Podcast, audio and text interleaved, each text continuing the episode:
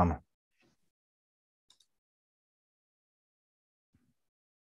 Γεια σας φίλες και φίλοι. Ε, και σήμερα, όπως και κάθε πέμπτη, θα ε, επιχειρήσουμε μια ε, ψυχανάλυση των κρυπτοαγορών μαζί με τον Αντώνη. Γεια σου, Αντώνη. Γεια σου, Γιάννη. Γεια σε όλους, όλη την παρέα. Τι έχουμε από την προηγούμενη εβδομάδα. Είδαμε ένα κλασικό ψευτομπάουν στα 32 και τώρα ε, πάλι στα ίδια γνωστά λιμέρια, έτσι. Ε, ναι, εντάξει. Ε, φαίνεται να επιβεβαιώνεται το σκεπτικό της εσωτερικής εβδομάδας που είχα εξηγήσει ε, και όλας πριν από δύο εβδομάδες ουσιαστικά. Ε, νομίζω ότι θα κρατήσει αυτό. Τουλάχιστον τις προηγούμενες φορές έδειξε ότι έχει μια επιμονή μετά από μια κατάρρευση της αγοράς ε, να χρειάζεται κάποιος καιρός για να ισορροπήσει ας πούμε, η αγορά, να βρει κάποιες ισορροπίες πριν αποφασίσει προς τα ποια κατεύθυνση θα κινηθεί. Οπότε κάτι τέτοιο βλέπω και τώρα. Και άμα δεν δω κιόλας να δημιουργείται μία δομή που να, μου δείχνει, να μας δείχνει ότι ε, όντως βρέθηκε ο πάτος, ε, δεν είμαι και αισιόδοξος ξέρεις ότι τελειώσαμε και εδώ πέρα. Χώρια από τα μάκρο νέα έτσι, που συνεχίζουν να είναι αυτά που είναι και πιστεύω ότι θα κρατήσουν για πολύ καιρό.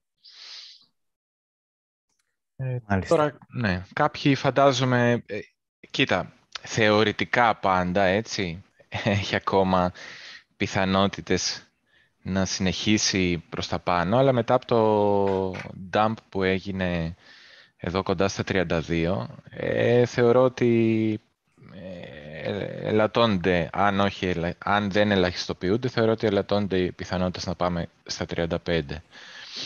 Εγώ θα θεωρούσα ότι αυτό ήταν προς στιγμή.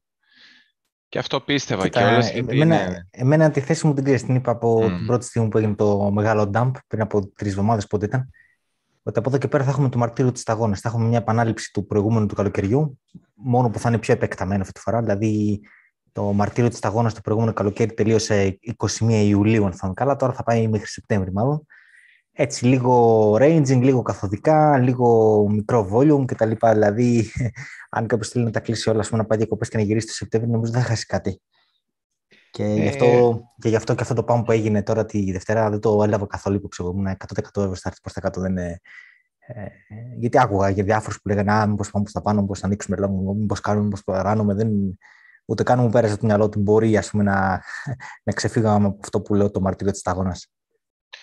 Ναι, αυτά είναι για τους trader ε, κυρίως και εγώ θα έλεγα ότι ε, γι' αυτό λέω και ξαναλέω ότι και αγορές να θες να κάνεις για long term πρέπει να τις μοιράσεις το χρόνο και όχι σε μια συγκεκριμένη τιμή.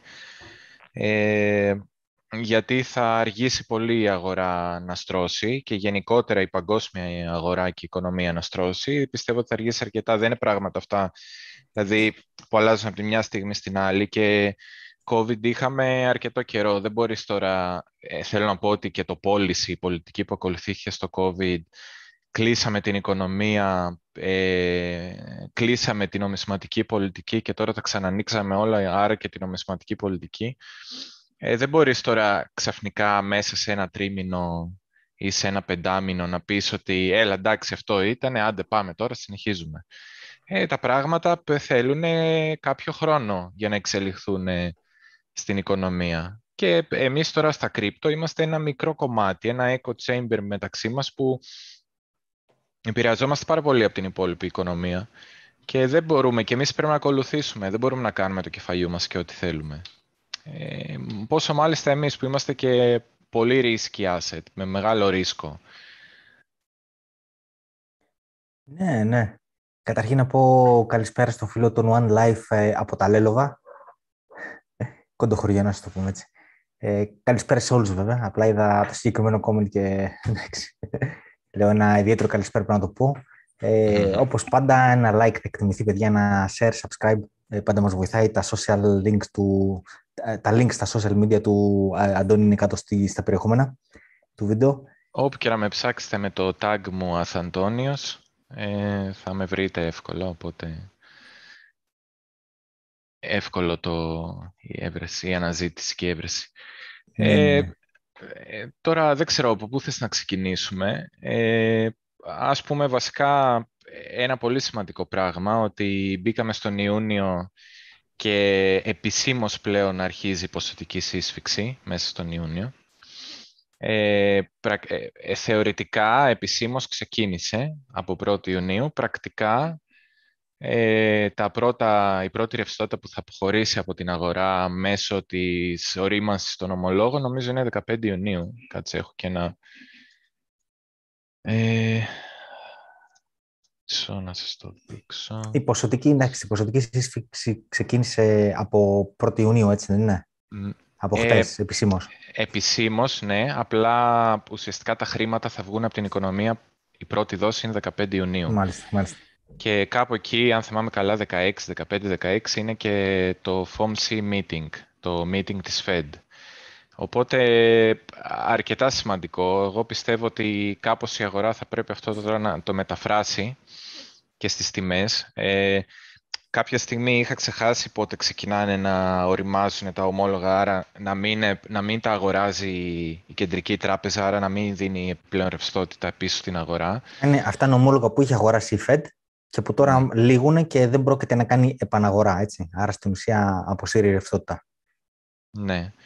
Ε, και βλέπουμε ότι 15 Ιουνίου είναι κοντά στα 15 δις αυτά που ε, λήγουν, που οριμάζουν.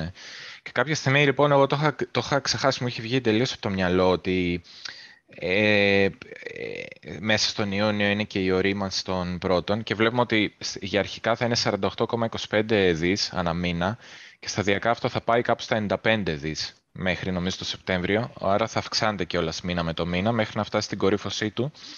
Οπότε δεν είναι ότι αυτό είναι και τελειώσαμε. Ε, και το είχα ξεχάσει εγώ γενικότερα ότι είχαμε και την ορίμανση και έλεγα, σαν, επειδή εγώ σας έχω πει ότι προσπαθώ συνέχεια να έχω και ένα counter argument, δηλαδή να βρίσκω και μια, ε, μια σκέψη η οποία ενώ έχω εγώ τη θέση μου ότι η αγορά πάει προς τα κάτω, να προσπαθώ να βρω λόγους για να, να μην γίνει αυτό που σκέφτομαι και να γίνει το ανάποδο, ας πούμε, για να είμαι σίγουρος ότι δεν παραπλανώ τον εαυτό μου με μια ιδέα και μετά δεν ψάχνω και έχω confirmation bias και ψάχνω μόνο πράγματα που με βολεύουν. Και σκεφτόμουν βρελές αν είναι να γίνει ένα relief rally, να είναι επειδή ήδη η Fed είπε ότι Ιούνιο και Ιούλιο θα είναι 50 ε, ε, μονάδες βάσης η αύξηση 50 και 50 Ιούνιο και Ιούλιο ε, στα επιτόκια δανεισμού. Άρα αφού η αγορά ξέρει τι θα γίνει, αν γίνει και το αναμενόμενο, ξέρεις, να το πάρει ως θετικό νέο και να έχουμε έτσι ένα ψευτοράλι, αλλά τώρα σκέφτομαι ότι ε, η ορίμανση των ομολόγων πιστεύω ότι δεν έχει γίνει ε, priced in και θα γίνει τώρα στις επόμενες δύο εβδομάδες. Δηλαδή, αυτό, αυτό που πολύ καλά κάνεις και το αναφέρεις, μου θύμιζες τώρα, έχω βαρεθεί να ακούω εδώ και μήνες ότι η αγορά έχει κάνει priced in. Ήμασταν στον Ιανουάριο που η Fed ε, πρώτο έκανε ε, ανακοινώσει ότι πρόκειται να, στο μέλλον να αυξήσει τα επιτόκια. Και λέγανε αφού η Fed το είπε, άρα όλοι το ξέρουν, άρα η αγορά τα έχει κάνει ήδη priced in. Από τον Ιανουάριο το λέγανε ότι έχει κάνει priced in. Μετά είπε η αγορά, ε, Φεβρουάριο, ε, έγινε, η, η πτώση αυτή έχει κάνει priced in τις, ε, ε, τις αναγγελίες της Fed. Μετά, κάθε, δηλαδή κάθε μήνα που περνάμε, όλοι αυτοί που λέγανε ότι η αγορά έχει κάνει price in διαψευστήκανε και τώρα πάλι λένε ότι η αγορά έχει κάνει price in. Την ποσοτική σύσφυξη. δηλαδή πότε θα τελειώσει αυτό, δεν παίρνουν κανένα μάθημα με το price in. έχω, βρε, έχω βρεθεί ναι. να ακούω ότι έχει κάνει νομίζω, ε, νομίζω το πιο safe είναι να λες ότι δεν υπάρχει η έννοια του price in. Δεν υπάρχει. Υπάρχει μόνο η έννοια των πραγματικών δεδομένων της οικονομίας. Δηλαδή, αν δούμε σημαντική αλλαγή στο, στους δείκτες ε, πληθωρισμού. Μέχρι τότε δεν αλλάζει τίποτα. Και πάνω σε αυτό που λες, σκεφτόμουν εγώ το, ε, το weekly chart, ε, το εβδομαδιαίο, που έχουμε κάνει πάρα πολλές κόκκινες εβδομάδες. Και ε, ξέρεις, ήταν πολύ δύσκολο κάποιος να σκεφτεί ότι θα πάμε σε ένα τέτοιο μεγάλο σερί κόκκινο εβδομάδων. Δεν έχει ξαναγίνει αυτό το πράγμα. Γενικότερα στις αγορές νομίζω δεν έχει γίνει. Τουλάχιστον στο bitcoin δεν έχει ξαναγίνει αυτό. Νομίζω είμαστε στην ένατη ε, και τώρα η, η τωρινή που είναι ακόμα πράσινη νομίζω είναι η δέκατη. 3, 6, 9, ναι, 9 κόκκινες κάναμε. Και εκ των υστέρων δηλαδή κατάλαβα ότι αν ακούγαμε πιο προσεκτικά τη Fed, που εγώ προσπαθώ να την ακούω αρκετά προσεκτικά, ειδικά τον Powell, και ενώ πολλοί τον βρίζουν, εγώ θεωρώ ότι έχει κάνει μια απίστευτη, απίστευτα καλή δουλειά στο να προετοιμάσει την αγορά. Ε, και ακόμα και αυτά τα λογοπαίγνια που έλεγε ότι είναι transitory, δηλαδή ε, προσωρινός ο πληθωρισμός και θα περάσει και μετά άλλαξε το, το λεκτικό και το σκλήραινε και μετά έλεγε, ξέρω εγώ, ότι θα κάνουμε μια ομαλή προσγείωση και τώρα θα είναι κάπως ομαλή και μετά ότι θα είναι λίγο bumpy με αναπηδήσεις δηλαδή. Και πολλοί το παίρνουν αυτό ότι ούτε και οι ίδιοι δεν ξέρουν τι κάνουν. Εγώ νομίζω ξέρουν πολύ καλά τι κάνουν και το κάνουν με μεγάλη μαεστρία και θα έπρεπε να τους ακούμε πάρα πολύ προσεκτικά. Και από τη στιγμή που είπανε ότι πάμε για landing, οποιοδήποτε είδους landing, προσγείωση των αγορών, κάποιοι άνθρωποι, ε, ίσως με μεγάλα κεφάλαια, με μεγάλη έκθεση, funds, institutions, δεν ξέρω, ε, venture capitalist κτλ. Ε, όλοι αυτοί κατάλαβαν ότι ό,τι και να γίνει, πάμε για landing. Αυτό είναι το νόημα. Πάμε για χαμηλά. Άρα δεν υπάρχει λόγος να αφήσουμε ένα μεσοδιάστημα κάποιων εβδομάδων για να κάνουμε μια αναπήδηση και να συνεχίσουμε προς τα κάτω και μετά να ξανασταματήσουμε λίγο ακόμα, να κάνουμε άλλες δύο εβδομάδες πράσινες και μετά ξανά κάτω. Δηλαδή, εκ των, ε, και εγώ αργά το κατάλαβα. Με τώρα το, ξέρεις, ενώ ε, ε, ακούγεται σχεδόν αυτονόητο, αλλά καμιά φορά το αυτονόητο είναι αυτό που σου φεύγει και δεν το δίνεις την προσοχή που χρειάζεται. Αν κάποιος δηλαδή είχε πάρει κατά λέξη αυτό που έλεγε ο Πάουελ και έλεγε πάμε για προσγείωση, οποιοδήποτε είδους, ομαλή όπως θες πέστηνα, η, η λέξη προσγείωση έπρεπε να, να σου δώσει να καταλάβεις ότι δεν υπάρχει περίπτωση να έχουμε πάνω, κάτω, δεξιά, αριστερά. Ε, ο στόχος μας είναι η προσγείωση. Άρα, όσο περισσότεροι το καταλάβουν, τόσο πιο ε, μεγάλη όθηση δίνουν στην αγορά προς τα κάτω, γιατί όλοι προφανώς θέλουν να βγουν και να πάρουν ε, τα κέρδη τους. Εγώ νομίζω ότι ε, σε πρώτη φάση και ακόμα νομίζω ότι η αγορά κάνει άρνηση. Ε, επειδή και οι παραδοσιακές αγορές ήταν σε ένα διαρκές μπούλραν για πολλά χρόνια και ε, απλά κάνανε τυφλά buy the dip και τους έβγαινε. Mm. Οπότε και τώρα είναι ακόμα στο ίδιο mood. Δεν μπορούν να πιστέψουν ότι τώρα πάμε σε κάτι ριζικά διαφορετικό.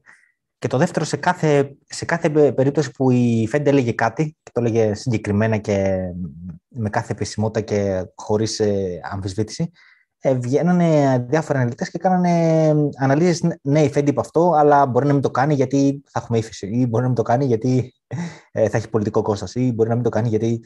Ε, πάντα έβγαινε ένα γιατί. Ε, το οποίο είναι και, και αυτή μια άλλη μορφή άρνησης. Ε, ο άλλος το είπε από την αρχή ότι αυτό θα κάνει.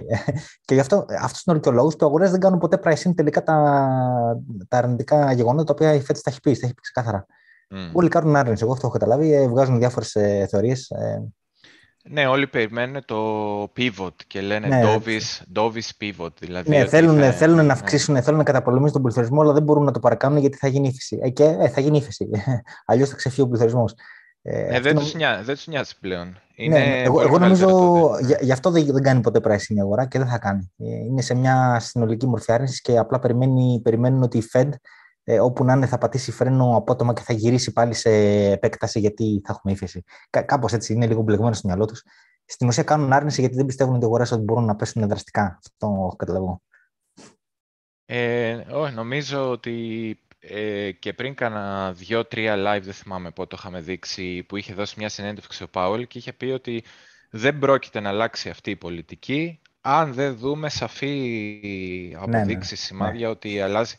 Άρα ε, είναι σαν να σου λέει, ρε παιδί μου, ότι δεν πρόκειται να γίνει κανένα pivot. Δεν, δεν το σκεφτόμαστε. Και όταν σου λέει κιόλας ότι εμείς είμαστε χαρούμενοι που μιλάμε και η αγορά μας ακούει και καταλαβαίνει τι θέλουμε, ε, άρα σου λέει ότι μάλλον δεν θα κρασάρει και η αγορά, αλλά πάμε, συνεχίζουμε προς τα κάτω, η αγορά δεν κρασάρει, δεν θα, γίνει, δεν θα υπάρξει μια τεράστια ύφεση ε, ε, και εγώ το πιστεύω μέσα στις άκρες ότι δεν θα δούμε μια μεγάλη παγκόσμια ύφεση.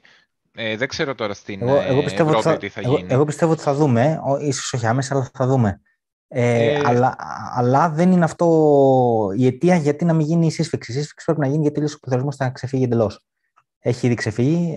Δεν γίνεται. Ακόμα, ακόμα κι αν η, ε, και αν το side effect είναι η ύφεση, ε, θα πρέπει να το αποδεχτεί η Fed, η οικονομία, γενικότερα η πολιτική στην, ε, στη ΣΥΠΑ και γενικά σε όλο τον κόσμο. Ε, Αλλιώς ο πληθωρισμός ξεφεύγει. Νομίζω ότι αυτό είναι που οι αγορές δεν εκτιμούν σωστά και γι' αυτό δεν κάνουν ποτέ price in στις, ε, τις πραγματικές, την πραγματικότητα αυτή που του αναλύει η Fed. Δηλαδή η Fed στα λέξει καθαρά, mm. απλά οι αγορές δεν πιστεύουν τη Fed. Λένε ότι α, όχι, δεν θα το κάνει αυτό, γιατί θα κάνει κάτι άλλο, γιατί θα έχει κόστος και κάτι τέτοια. Βγαίνουν διάφορες εναλλακτικές θεωρίες, Ε, και ναι. πιστεύω ότι αυτός είναι ο λόγος για τον οποίο η αγορά δεν κάνει pressing. Ποτέ. Ε, έχουμε δει εδώ μήνα προς μήνα ποτέ δεν κάνει pressing μέχρι τώρα. Ναι. Ε... Στο, στο μέγεθος που χρειάζεται. Εντάξει, ένα μικρό pressing υπάρχει, αλλά θέλω να πω όχι στο, όχι, ναι, όχι σε αυτό το επίπεδο που χρειάζεται, ναι. που θα αντιστοιχούσε ας πούμε στα, στις επίσημες εξαγγελίες της Fed. Ναι, ναι. Ε, και εγώ πιστεύω ότι έχουμε δρόμο και ε, άκουγα έτσι λίγο και κάποιους ε, που ασχολούνται πάρα πολύ με μάκρο, κυρίως βασικά με μάκρο ή εξ ολοκλήρου με μάκρο, οικονομία και δείκτες, ε, γιατί ε, έχω καταλάβει ότι έχει ένα ιδιαίτερο νόημα και προσπαθώ και εγώ κάποια πράγματα να τα μαθαίνω και ίσως και να μπορέσω να στα μεταφέρω. Ε, ε, είπανε, ε, άκουσα κάποιες πάρα πολύ ενδιαφέρουσες απόψεις. Ε, λέγανε ουσιαστικά αυτό που μου έκανε τη μεγαλύτερη εντύπωση. Ε, εντάξει, το ψιλοξέρουμε, αλλά ότι πλέον έχει γίνει ε, αποδεκτό από τους αναλυτές ότι όλο αυτό το μετά το COVID όλη η αύξηση, όλη η άνοδος ήταν ένα ξεκάθαρο bubble, μια φούσκα ε, και ότι αυτή η φούσκα πρέπει να ξεφουσκώσει με τον ένα τρόπο ή με τον άλλον. Οπότε φαντάζομαι ότι κάπου από εδώ, από αυτή την περιοχή, ήταν το COVID crash. Αν πούμε ένα πιο αισιόδοξο σενάριο, δηλαδή να πούμε από αυτή την περιοχή, τώρα είμαστε στις παραδοσιακές αγορές, 3.200 με, δεν ξέρω, 3.500 3.500 μονάδες. Αυτή η περιοχή ήταν, ας πούμε, θεωρητικά ένα fair value. Ε, και ε, η φούσκα θα πρέπει να ξεφουσκώσει και να πάμε πάλι μέχρι εκεί. Οπότε πάρα πολλοί πιστεύουν ότι έχουμε άλλο ένα μείον 20% σε equities, δηλαδή σε μετοχές και τα λοιπά, θα πάμε άλλο ένα 20% κάτω. Ε, επίσης αυτό το πράγμα που λέμε για το pivot, ότι θα κάνει η Fed pivot, ε, δεν θα κάνει. αν δεν δει κάτι να αλλάζει στον πληθωρισμό δεν θα κάνει και το πιο απλό, η πιο απλή εξήγηση είναι ότι θα είχε κάνει ήδη, έχοντας δει μείον 20% πτώση, αν φοβόταν για κάποιο λόγο, θα, την, θα του είχε κάνει ήδη το pivot. Από τη στιγμή που δεν έκανε pivot στο μείον 20% και είναι πολύ χαρούμενοι με τον τρόπο που εξελίχθηκε. Πόσο, πόσο καιρός είναι αυτό, άμα το πάρουμε σε... Είναι 150 μέρες. Ε, δηλαδή ένα πεντάμινο πήρε όλο αυτό χοντρικά. Οπότε σου λέει 20% σε ένα πεντάμινο είναι μια χαρά, σου λέει η Fed. Άρα να κάνουμε άλλο ένα, άλλο ένα πεντάμινο για παράδειγμα, να ρίξουμε άλλο ένα 20%, ε, θα είναι soft landing. Εγώ έτσι πιστεύω θα το θεωρούν, αφού μέχρι τώρα αυτό το θεωρούν soft landing. Οπότε... Ε, δεν, είναι μόνο, εντάξει, δεν είναι θέμα μόνο τα χρηματιστήρια τώρα όμως. Ε, ε από τη στιγμή που ανεβάζει τα επιτόκια, mm. ανεβαίνουν τα στεγαστικά δάνεια, πέφτει η ζήτηση των σπιτιών. Κάποια στιγμή θα δούμε και πτώσεις τιμών ακινήτων. Αν αρχίσουμε και βλέπουμε πτώσεις τιμών ακινήτων σοβαρές, που δεν είναι απίθανο όταν ανεβαίνουν τα επιτόκια σταδιακά, μετά θα δεις ε, κόσμο να μην πληρώνει τα δάνειά του. Mm. Ειδικά αν, ε, όπως νομίζω, πηγαίνουμε και σε ύφεση, γιατί πιθανόν θα υπάρχουν επιπτώσεις στους μισθούς, κάποια ανεργία κτλ. Οπότε αν ε, η κρίση μεταφερθεί και, στο, και στον κατασκευαστικό και στο μεσητικό τομέα, πώς να το πω, το μεσητικό, στις αγορές ακινήτων, ε, μετά διευρύνεται πάρα πολύ. Πάει μακριά το ιστορία.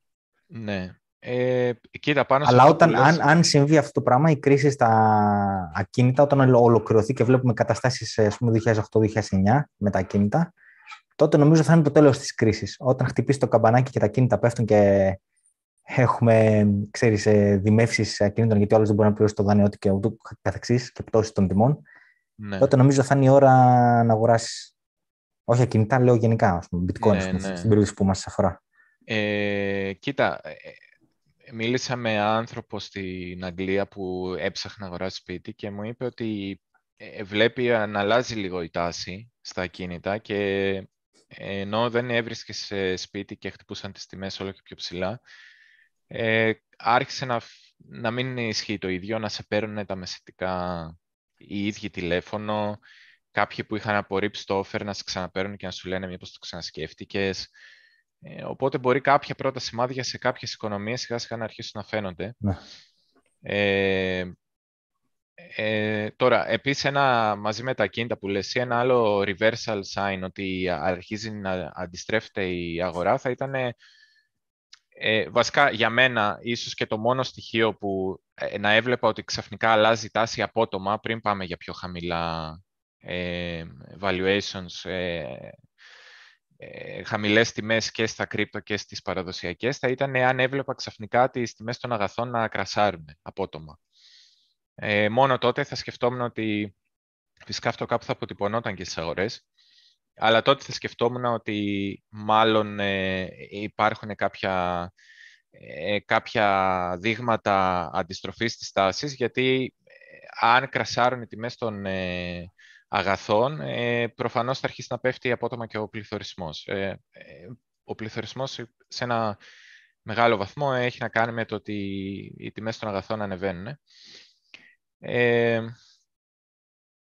Και επίσης ένα άλλο πράγμα που πρέπει να συμβεί ε, γενικότερα είναι ότι ε, θα πρέπει ο κόσμος να αρχίσει να γυρίζει πίσω στην εργασία. Ε, αν θυμάστε, όσο είχαμε το εύκολο χρήμα του COVID, πάρα πολλοί άρχισαν να μην δουλεύουν, να ζουν με επιδόματα. Άλλος, ας πούμε, επειδή έτρεχαν οι αγορές, παρατούσε το επάγγελμά του και γινόταν crypto expert ή equity expert ή νόμιζε ότι θα βγάζει passive income ε, το labor supply το λεγόμενο έχει πέσει γενικότερα σε όλη αυτή την περίοδο που είχαμε bubble, μια φούσκα στις αγορές. Οπότε και αυτό σιγά σιγά θα, θα πρέπει να αρχίσει να ανακάμπτει το, ε, η προσφορά, ε, πώς το λένε, ε, ε εργασίας, ναι, εργασία, χεριών εργασίας, να το πούμε έτσι. Ναι. Ε, τώρα, ε, μέχρι να γίνουν όλα αυτά, σίγουρα έχουμε δρόμο μπροστά μας. Ε, και εγώ πιστεύω ότι μπορεί να είναι και κάνα εξάμεινο. Να είναι δηλαδή, μπορεί να μην είναι τρίμηνο, μπορεί να είναι και κάνα εξάμεινο μπροστά μας, γιατί πιστεύω αυτά θέλουν χρόνο να εξελιχθούν. Ε, σε αυτό το εξάμεινο κάποια πράγματα που θα δούμε πιστεύω θα είναι, που ήδη το βλέπουμε, μία πίεση των μισθών, ε, κυρίως λόγω του πληθωρισμού. Ε, αυτή τη στιγμή η πίεση των μισθών που βλέπουμε δηλαδή ότι σιγά σιγά το μισθός μας φαίνεται σαν να συρρυκνώνεται γιατί ακριβένουν όλα αυτή τη στιγμή έχει να κάνει περισσότερο με το κόστος της ενέργειας και ίσως ένα μικρότερο βαθμό των τροφίμων, αλλά κυρίως λόγω της ενέργειας. Εγώ πιστεύω ότι αυτό θα κρατήσει ακόμα και αν πέσουν οι τιμές, ε, ε, ακόμα και αν πέσουν οι τιμές ε, των, ε, ε, της ενέργειας, ε, θα κρατήσει κάποιο καιρό και αργότερα οι οικονομίες ε, θα αρχίσουν ας πούμε, να έχουν κάποιο να, θα συνεχίσουν να έχουν κάποιο πληθωρισμό ε, λόγω του ότι θα πρέπει να αυξηθούν οι μισθοί. Οπότε κάπως για να αντισταθμιστεί αυτό το squeeze που έγινε στους μισθούς. Οπότε όσο θα αρχίσουν να ανεβαίνουν οι μισθοί, επειδή θα υπάρχει κάποια επιπλέον ρευστότητα, θα πληθωρήσετε το νόμισμα, αναγκαστικά θα έχεις ένα άλλο είδους πληθωρισμό. Οπότε εγώ πιστεύω ότι από εδώ και πέρα, τα, ίσως και τα επόμενα χρόνια, να μην δούμε εύκολα ένα σταθερό πληθωρισμό κάπου στο 2%. Δηλαδή πιστεύω ότι είναι πολύ πιθανό να μπαίνουμε σε μια φάση της οικονομίας, της παγκόσμιας οικονομίας, στην οποία θα έχουμε μεγάλο volatility, μεγάλη διακύμανση ε, στον πληθωρισμό. Θα μπορεί να κάνει κάποιες ε, αναπηδήσεις, δεν ξέρω τώρα νούμερα να πω πόσο θα φτάνει. Μπορεί ας πούμε, να μην είναι συνέχεια στο 2, να πηγαίνει μέχρι το 5, να ξαναπέφτει μέχρι το 3, να πηγαίνει στο 6, να πηγαίνει στο 2. Ε, και ε, αυτό θα συμβεί γιατί και από άλλους παράγοντες όπως το βλέπω, έχουμε πει και σε άλλα live ότι βλέπω, βλέπω μία τάση από παγκοσμιοποίηση. Δηλαδή μέχρι τώρα υπήρχε μια παγκοσμιοποίηση σε όλα. Ε, η παγκοσμιοποίηση ένα πράγμα που κάνει είναι να κρασάρει ε, το, ε, το labor, το, τη δύναμη του το labor force, τη δύναμη ας πούμε, που έχουν αυτοί που είναι στην αγορά εργασίας, οι, ε, οι υπάλληλοι, ας πούμε, οι, οι εργάτες ε, και κρατάει τους μισθούς σε ένα επίπεδο συνήθως, γιατί όλα είναι διαθέσιμα μέσω, δηλαδή υπάρχει ανταγωνισμός παγκόσμιος σε labor, οπότε ε, τα wages, οι μισθοί πέφτουν.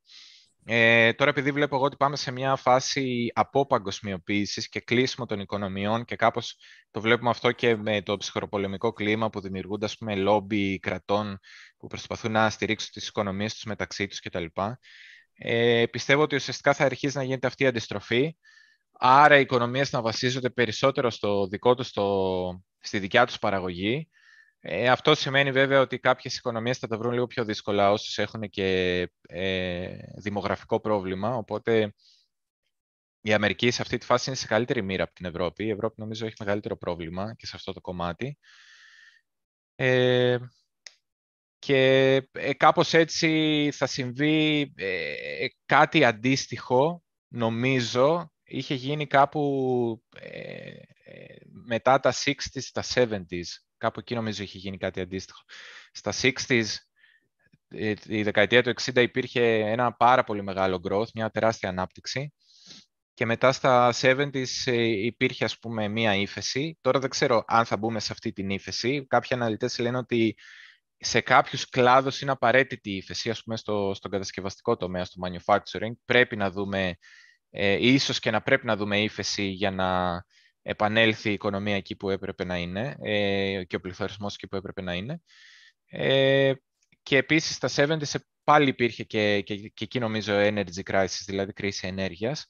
Οπότε ε, και σκεφτείτε ότι οι κεντρικές τράπεζες τότε ουσιαστικά πήραν τον κύριο ρόλο τους στα 70s Οπότε η δουλειά τους είναι αυτή να μην ξαναφτάσουμε στα 70s. Οπότε σκεφτείτε ότι δεν υπάρχει περίπτωση να αφήσουν το πόδι από τον γκάζι και να σταματήσουν σύντομα.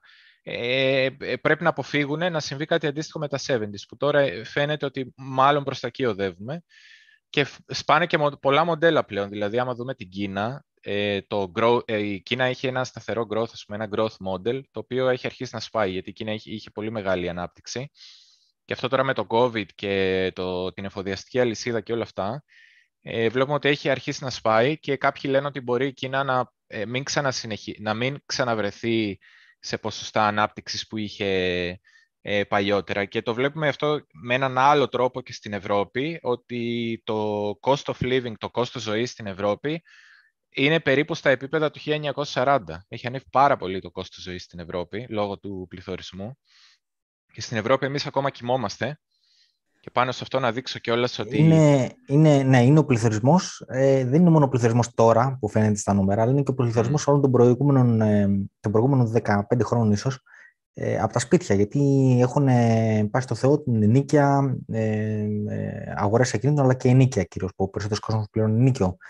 Ε, το άλλο που θέλω να πω για να ε, αναφερθώ και σε ένα σχόλιο που υπάρχει ε, για την ε, ανεργία ας πούμε, στη ΣΥΠΑ ή για τα μεγάλα ποσοστά εργασίας που εμφανίζονται στη ΣΥΠΑ. Στη ΣΥΠΑ, ε, αν είσαι άνεργος, αλλά δεν πας να δηλωθείς ότι είμαι άνεργος και θέλω επίδομα εργασίας και θέλω να μου βρείτε εργασία, τότε δεν σε δηλώνουν, δεν, δεν καταγράφεις στη στατιστική. Και υπάρχουν ε, δεκάδες εκατομμύρια άτομα τα οποία απλά δεν ψάχνουν εργασία και δεν καταγράφονται ως άνεργοι. Δηλαδή αυτό που βλέπετε 4% ενεργεία ΣΥΠΑ είναι από αυτούς που ψάχνουν ενεργά για εργασία. Ισχύει αυτό που είπε ο Αντώνης και νομίζω υπάρχει και μια φράση που λέγεται η μεγάλη έξοδος από την αγορά εργασίας. Είναι πολλά άτομα που έχουν αποφασίσει εδώ και κάποια χρόνια, ε, κορυφώθηκε μέσα στον COVID αυτό, αλλά και από νωρίτερα, που έχουν αποφασίσει ήδη πια να μην δουλεύουν. Κάποιοι ήταν επειδή ήταν κοντά στη σύνταξη, πήραν πρόωρα σύνταξη, είπαν ότι δεν πειράζει δύο χρόνια να μην ε, πληρώνουμε και μετά βγαίνουν στη σύνταξη. Αλλά είναι και σε μικρότερες ηλικίες που φαίνεται ότι έχουν βγει από την αγορά εργασίας.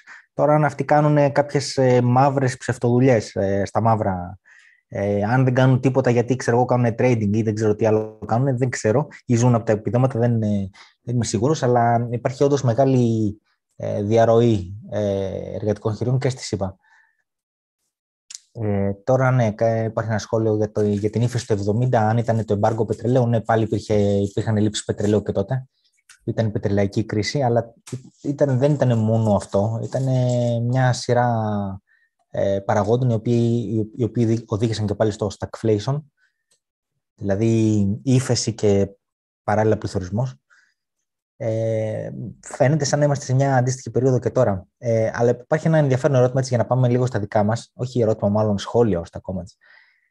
Αν το halving event, επειδή είναι 100% γνωστό και βέβαιο και ξέρουμε πότε θα γίνει περίπου με ακρίβεια ημέρας, ε, είναι αρχές Απριλίου του 24, αν θυμάμαι καλά, λέει αφού είναι γνωστός σε όλους, άρα είναι priced in, έτσι δεν είναι; Ε, εγώ νομίζω ότι δεν είναι priced in. Ε, και η καλύτερη απόδειξη είναι γενικά οι κύκλοι. Το halving event που δημιουργεί κύκλους και όλα αυτά, έχουμε την καλύτερη απόδειξη ότι τίποτα από αυτά δεν είναι priced in, γιατί η πλειοψηφία της αγοράς πιστεύει σε εναλλακτικές θεωρίες που προφανώς είναι μαλακίες και αποδείχτηκε ότι είναι μαλακίες. Ε, εδώ, μέχρι πριν από λίγο καιρό, μας λέγανε ότι δεν παίζει ρόλο το halving event και δεν θα έχουμε ύφεση και θα πηγαίνει πάντα πάνω η αγορά των κρυπτός. Μέχρι πριν λίγους μήνες τα ακούγαμε, θυμάστε. Mm. Ε, άρα αυτή είναι η καλύτερη απόδειξη ότι όχι, δεν είναι πράσινη αγορά το halving event. Εκτός αυτού, το halving event δεν είναι σημαντικό μόνο επειδή πέφτει η, η, ο ρυθμός με τον οποίο γεννιούνται καινούργια bitcoin στο, στο μισό. Ε, είναι πολύ σημαντικό είναι επειδή εκείνη η περίοδος είναι, επιλέγεται ε, από miners και άλλους παράγοντες της αγοράς για manipulation, για να κάνουν το, το pump, ε, ούτως ώστε να έρθουν μετά νέες γενιές ε, retail επενδυτών ε, και να ξεκινήσει το καινούργιο bull run. Ε, είναι η έναρξη του πανηγυριού, ας το πούμε, κάπως έτσι χρησιμοποιείται. Άρα για δύο λόγους, ε, εγώ θεωρώ ότι δεν είναι καθόλου πραστίνη το, το halving event. Και είμαι βέβαιος ότι και στον επόμενο κύκλο πάλι θα υπάρχουν κάποιες μαλακίες άλλες εναλλακτικές θεωρίες. Ε, του Plan B, δεν έχει σημασία το Extending Cycle, δεν έχει σημασία. Κάποιες εφάνταστε θεωρίες θα βγουν πάλι και, ε, και πάλι η πλειοψηφία της αγοράς στο 95 δεν θα πιστεύει στη, στο απλό πράγμα ότι εδώ έχουμε κύκλους, έχουμε halving event και τέτοια. Ε, είναι φοβερό. Ότι, Τι θα σήμαινε αν ήταν. Είναι φοβερό ότι δεν πιστεύουν το εντελώς απλό και πιστεύουν ότι η μαλακία που φαίνεται δίθεν πολύπλοκη και βγαίνει ένας wow τύπος και ε, την προμοτάρει στο Twitter. Τι Αλλά έτσι συμβαίνει. Αν, αν είναι priced in; Α, το αφού ξέρουμε ότι θα πέσει ας πούμε, το, το, η ποσότητα των bitcoin σε δύο χρόνια, ότι από τώρα η αγορά ας πούμε, έχει, στην τιμή της το έχει προκαθορίσει. Δεν νομίζω. Ναι, κοίτα, ε, δεν ξέρω τελικά το, ε, τι βαρύτητα έχει, αλλά χρονικά πιστεύω μέχρι τότε θα είναι και ένα, ένα τέλειο νέο για να πουλήσεις την το επόμενο, να ξεκινήσει το επόμενο bull market. Δηλαδή, αφού θα έχουν γίνει τοποθετήσεις σε αυτή την περίοδο, 22-23, θα είναι και ένα υπέροχο νέο για να ε, δώσεις, ας πούμε, να βροντοφωνάξεις και να καλέσεις καινούριους συμμετέχοντες. Ναι, ναι, είναι το manipulation που σου είπα. Δεν, είναι ξεκάθαρο mm. ότι γίνεται manipulation σε κάθε ε, halving event. Το halving event έχει effect και δεν είναι καθόλου μικρό το effect που έχει, γιατί το ακούω και αυτό. Ναι. Είναι άλλη, μια άλλη ουρανομίκη σαν ουσία. Γιατί μπορεί μεν οι ποσότητες των bitcoin να, που χάνονται από την αγορά να μειώνονται κάθε φορά, γιατί υποδιπλασιάζονται, άρα σε απόλυτα νούμερα είναι μικρότερο ε, το νούμερο, αλλά σε, σε δολάρια αν το κάνεις, είναι πολύ μεγαλύτερο το effect που έχει το κάθε halving event, γιατί το bitcoin ανεβαίνει πολύ. Ναι, ισχύει αυτό. Μπορεί η ποσότητα να μειώνεται κατά δύο ναι. σε σχέση με το προηγούμενο halving, αλλά η τιμή έχει ανέβει επί 20, ας πούμε, επί 15. Ναι, μπορεί να παράγεις και ένα μπλοκ ε, αργότερα σε... 0,0 ναι, κάτι σε και δολάρια, να συμφέρει πολύ. Ε, εκφρασμένο σε δολάρια, το effect του halving είναι όλο και μεγαλύτερο. Σε κάθε halving event είναι όλο και μεγαλύτερο. Όχι όλο και mm. μικρότερο, όπως νομίζουν πολλοί. Ε, τα οποία είναι απλά, απλά πράγματα, απλή υπολογισμοί, αν, αν κάτσεις να τα υπολογίσεις σε δολάρια. Τώρα κάποιοι σκέφτονται σε bitcoin, δεν έχει σημασία. Οι, οι miners είναι normal άνθρωποι, έχουν έσοδα και έξοδα σε δολάρια ή στο δικό τους fiat νόμισμα, επομένως ε, το μόνο που τους ενδιαφέρει είναι το fiat. Mm. δεν, δεν είναι maxis να λένε ένα BTC ή ένα BTC. Ε, Επομένως, προφανώς το halving event είναι, είναι γεγονός μεγάλο, αλλά εκτός του γεγονός, ότι είναι γεγονός μεγάλο από μόνο του και επιδράσει στην αγορά από μόνο του, Επιπλέον είναι η έναρξη ε, ενός χοντρού manipulation που γίνεται στην αγορά για να γίνει το επόμενο ε, pump. Και αυτό το ξέρουν όλοι. Όλοι όσοι συμμετέχουν στην αγορά είναι πάνω από ένα κύκλο στην αγορά, το ξέρουν ότι εκεί πέρα γίνεται χοντρό manipulation από παίκτες. Ε, απλά δεν θέλουν να το πούνε για να διατηρήσουν ένα μύθο ξέρω εγώ, ελευθεριακό κτλ. γύρω από το bitcoin κτλ. Αλλά είναι γνωστός σε όλους. Ε, ναι, σίγουρα, ε, μα θα πρέπει να σου βρούνε και κάτι για να σου πούνε ε, ε, και σίγουρα μετά θα, ξαφνικά θα δεις όλα τα news θα είναι bullies. Ε, η αγορά πάντα έτσι κινείται και επειδή η αγορά κινείται με το συνέστημα, δεν μπορείς πάντα να μην, για πάντα να μείνει σε ένα συνέστημα, ούτε, είτε αυτό είναι θετικό είτε αρνητικό. Ε, βασικά τώρα αφού λέμε για συνέστημα πριν πω οτιδήποτε άλλο, πού πιστεύεις ότι είμαστε, κάτσε να βρω την εικόνα. Πού πιστεύεις ότι είμαστε τώρα στον κύκλο; Μισό να βρω την εικόνα. Για βρεις την εικόνα. Ε, λοιπόν, κάπου την είχα εύκολα. Ε, να, εδώ είναι. Πού πιστεύεις ότι είμαστε;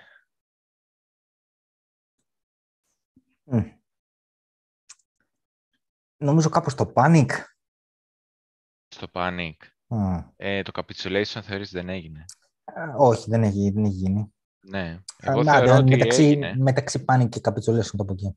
Εγώ θα έλεγα μεταξύ capitulation και anger, γιατί άκουσα, ε, ειδικά με αυτό που έγινε στο Luna, ε, είδα πάρα πολύ anger. Δηλαδή, εκεί το panic που λέει sit everyone is selling, I need to get out, ε, το έχεις δει, πουλάνε όλοι και βγαίνουν, δεν νομίζω. Ε, εγώ νομίζω ότι ακόμα αρκετοί κρατάνε και ίσα ίσα που αρκετοί ρωτάνε αν είναι καλή ώρα να αγοράσει το τάδε alt και τέτοια. Έχουν φύγει πάρα πολλοί όμως. Εντάξει, ναι.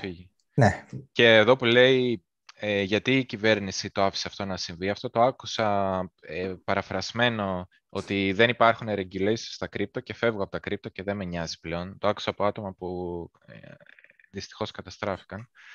Ε, οπότε ε, και το capitulation το ένιωσα ε, γιατί εκείνη την ώρα που έχουν και το pegging το tether όλοι πήγε στην κάλτσα που λέμε. Όλοι εκεί τα είδαμε.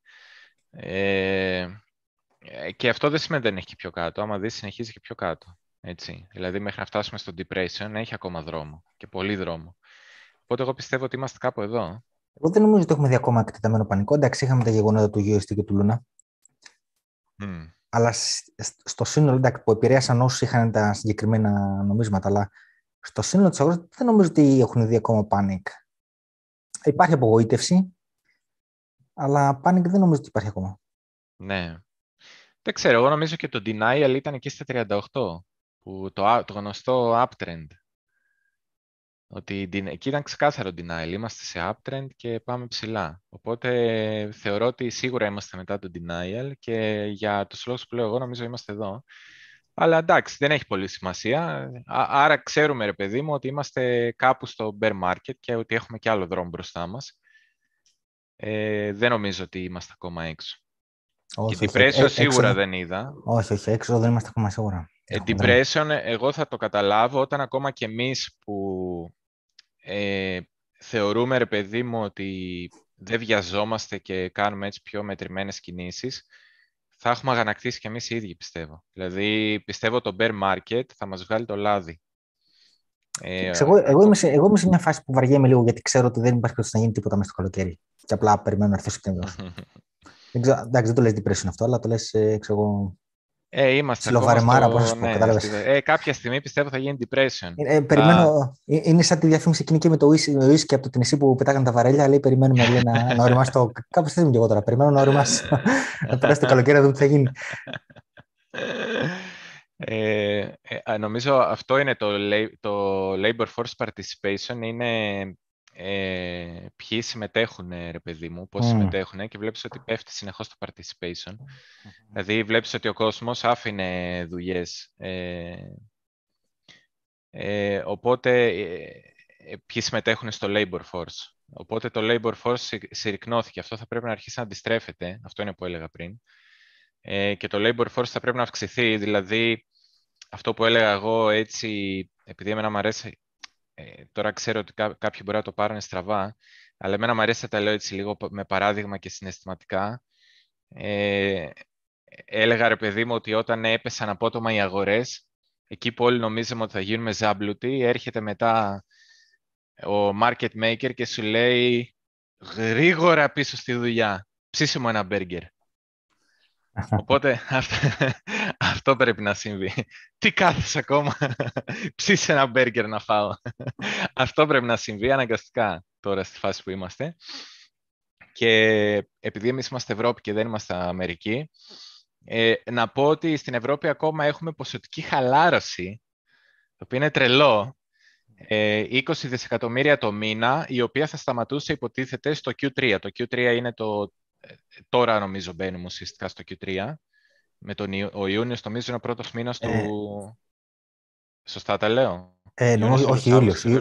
Ιούλιος, Αύγουστος, Σεπτέμβρης είναι το Q3. Α, OK, okay, Ιούλιος. Άρα στο Q3 θα πρέπει να σταματήσει, στον Ιούλιο άρα θα πρέπει να σταματήσει το QE, η ποσοτική χαλάρωση. Είναι ακόμα 20 δις ε, το μήνα Γι' αυτό βλέπουμε ότι ο πληθωρισμός στην Ευρώπη είναι ακόμα μεγαλύτερος. Έχουμε φτάσει σε διψήφια. Ε, και άρχισαν κάποιοι που είναι στο ECB, όπως είναι η Fed, στην Ευρώπη έχουμε το ECB, ε, κεντρική, Ευρωπαϊκή Κεντρική Τράπεζα. Αυτός είναι ε, Ολλανδός, ο Knot, Not, πώς προφέρεται, δεν ξέρω. Και λέει ότι πρέπει να σκεφτούμε, και αυτός θεωρείται ας πούμε, ότι είναι πιο σκληρός από όλους, πρέπει να σκεφτούμε να αυξήσουμε τον Ιούλιο τα rates, τα επιτόκια, κατά 50 μονάδες βάσης, δηλαδή 0,5%. Αυτή τη στιγμή είναι στο 0. Μην είναι και αρνητικό, δεν θυμάμαι. Κάτσε να δούμε. Ε, το ονομαστικό δεν θα είναι αρνητικό, εντάξει. Ε, πες ότι είμαστε στο 0. Δηλαδή, ο πιο, ε, πώς το λένε, μπέρις ή ναι. επιθετικός ή, ε, πώς το λένε, χόκκις στην Ευρώπη μιλάει για 50 μονάδες βάσης. Άρα στην Ευρώπη δεν ξέρω, λίγο δύσκολα τα πράγματα. Βέβαια βλέπουμε ότι αντέδρασε λίγο το, ε, το ευρώ. Έχει πάρει λίγο τα πάνω του από τις... Έφτασε εδώ ένα πάτο του 16 νομίζω ήταν αυτός. Ναι. Και έχει αρχίσει να αντιδράει, αλλά δεν ξέρω αυτό που θα πάει. Και ε, είναι και κάτι που έχω πει επίσης ότι ε, πολλοί βλέπουν ότι είχε πτώσει ο DXY, δηλαδή το, το καλάθι, το, το δολάριο έναντι σε ένα καλάθι άλλων ε, νομισμάτων, είχε μια πτώση, άρα πολλοί λένε σίγουρα αυτό σημαίνει ότι αφού πέφτει το δολάριο θα ανέβει το BTC. Και πολλοί μάλιστα λένε ότι μέσα σε αυτό το καλάθι από τα currencies είναι και το bitcoin. Ε, ε, δεν ισχύει αυτό και τα currencies που υπάρχουν, άμα ψάξει κάποιος στην Investopedia θα τα βρει, έχουν και ένα ε, πολλαπλασιαστή, ένα, ε, βάρος, ναι, με ένα βάρος. Ναι. Οπότε το κάθε νόμισμα έχει άλλο, άλλη, άλλη βαρύτητα στο DXY. Δηλαδή μπορεί τώρα, επειδή απλώς ανεβαίνει το ευρωδολάριο, ε, να είναι ένας από τους κυριότερους λόγους που πέφτει το DXY. Άρα δεν σημαίνει αυτό απαραίτητα ότι ε, είναι bullies για τις αγορές και θα τρέξουν οι αγορές. Μπορεί πολύ απλά να σημαίνει ότι και τα άλλα κράτη και τα άλλα νομίσματα αποφάσισαν ότι πρέπει να είναι risk off οι αγορές τους και όλοι γυρνάνε στο τοπικό τους νόμισμα. Οι Ιάπωνες στο yen, οι ε, Ευρωπαίοι στο ευρώ, οι Ελβετοί στο... Ε, τι έχετε εκεί, φράγκο. Ναι. Στο φράγκο και ούτω καθεξής. Οι Εγγλέζοι στη λίρα και ούτω καθεξής. Ε, ε, άρα δεν είναι απαραίτητη, απαραίτητος αυτός ο συσχετισμός. Έχει να κάνει, πρέπει να διαβάσεις και τα condition της οικονομίας.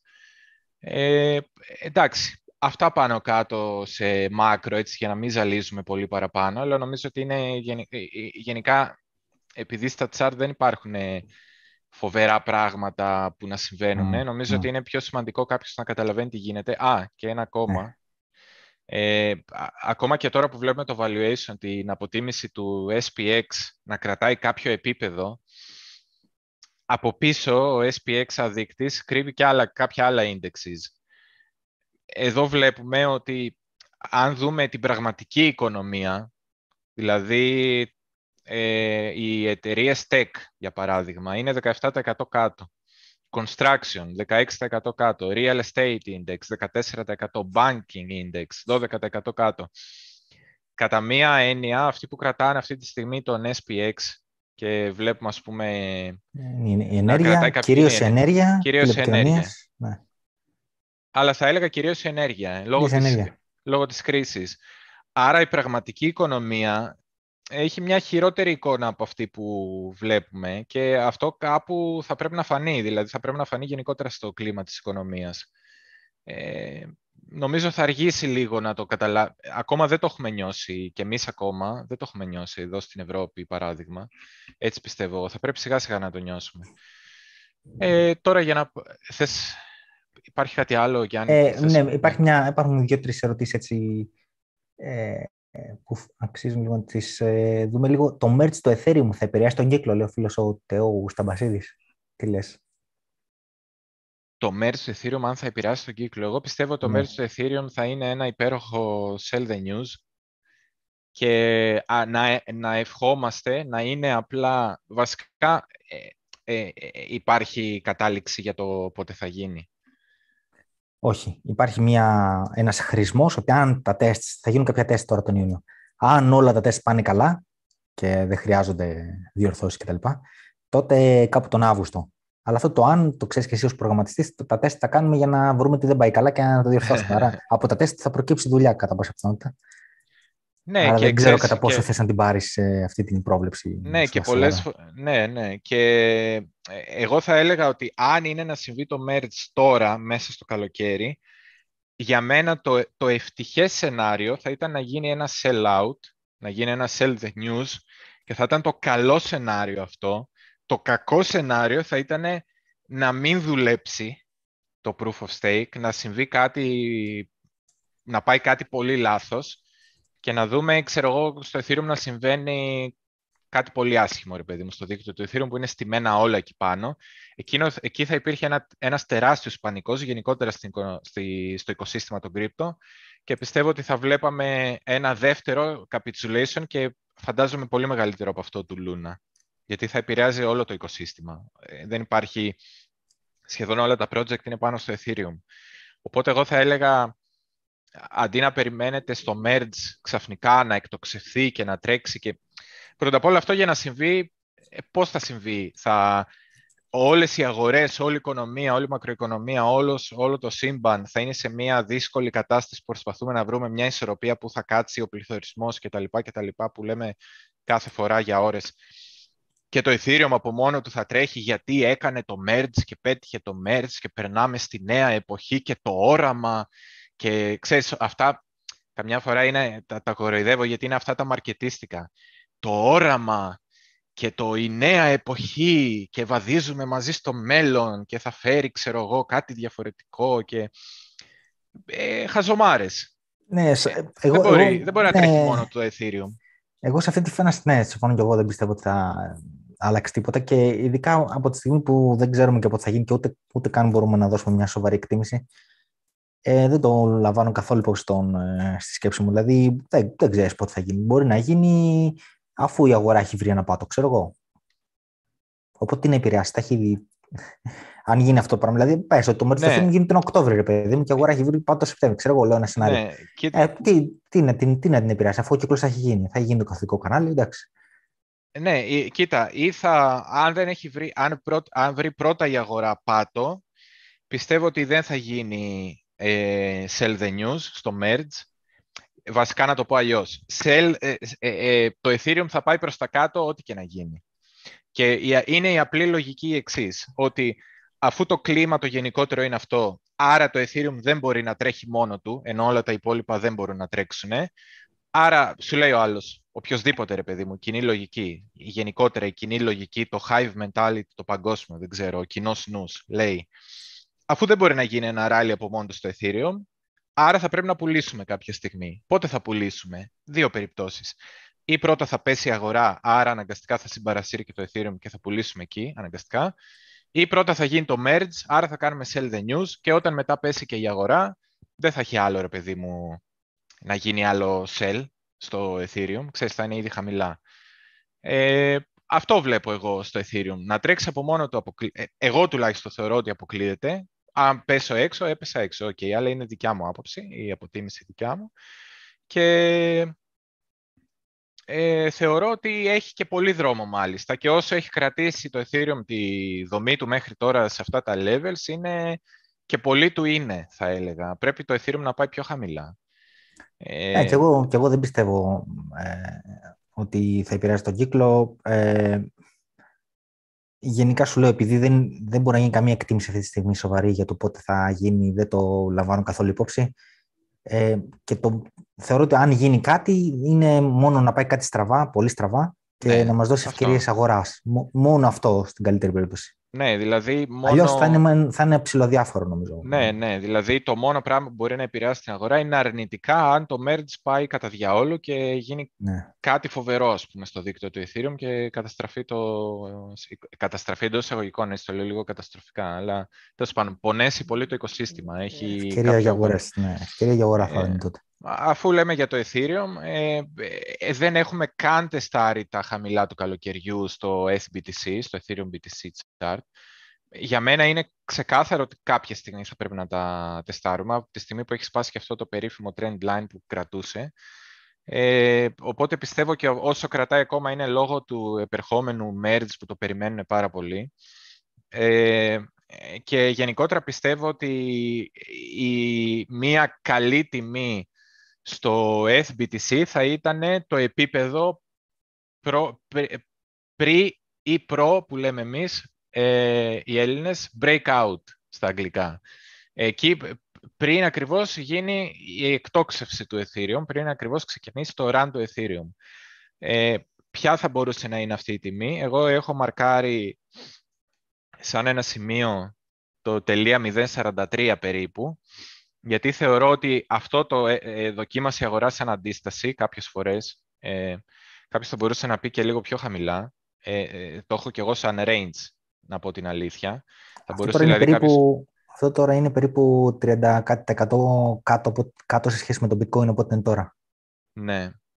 Ε, εγώ εκεί θα το κοιτούσα, να σου πω την αλήθεια. Και θα έλεγα ότι ένα καλό, μια καλή τιμή για να πάρει κάποιος Ethereum θα ήταν από εδώ και κάτω, από το 0.43 και κάτω. Τώρα, αν συμβεί το οτιδήποτε, θα μπορούσαμε να δούμε και, και τελεία 0.36. Αν συνέβαινε κάτι ε, αρκετά, δηλαδή για μένα μέχρι ακόμα και το 0.30, εντάξει το, 0, το 0, τελεία 0.30 είναι μαγικό, δεν ξέρω αν θα το δούμε. Αλλά το τελεία 0.40, τελεία 0.43 πιστεύω είναι αρκετά πιθανό να το δούμε, αυτό, αυτό το πράσινο πλαίσιο. Οπότε μέχρι να φτάσει εκεί το Ethereum έχει δρόμο και εντάξει, κάτι αντίστοιχο yeah. Ναι. φανταστείτε στο valuation και στο... Τώρα ο, ο φίλος ε... που είχε κάνει αρχικά την ερώτηση με το merge και τα λοιπά, ε, ε, δίνει μια, ε, ένα clarification, λέει, εννοούσα ότι θα μπορούσε να έχει περισσότερη αξία στο να τρέξουν project με πολύ χαμηλότερα fees, όπως μπορεί να υπάρχουν project που περιμένουν το merge για αυτούς τους λόγους. Φίλε μου, το merge δεν έχει καμία σχέση με τα fees. Το έχω πει χιλιάδες φορές. Δεν ξέρω πού προκύπτουν αυτές οι ειδήσεις, ε, από πού το άκουσες. Ε, σταμάτα να ακούσει αυτό που το άκουσες ή δεν ξέρει τι του γίνεται ή σου λέει σκόπιμα ψέματα. Το merge δεν έχει να κάνει με τα fees. Δεν είναι αυτό το αντικείμενο του. Δεν θα επηρεάσει τα fees. Ή δεν θα τα επηρεάσει με τρόπο σημαντικό, να το πω έτσι. Πάμε παρακάτω.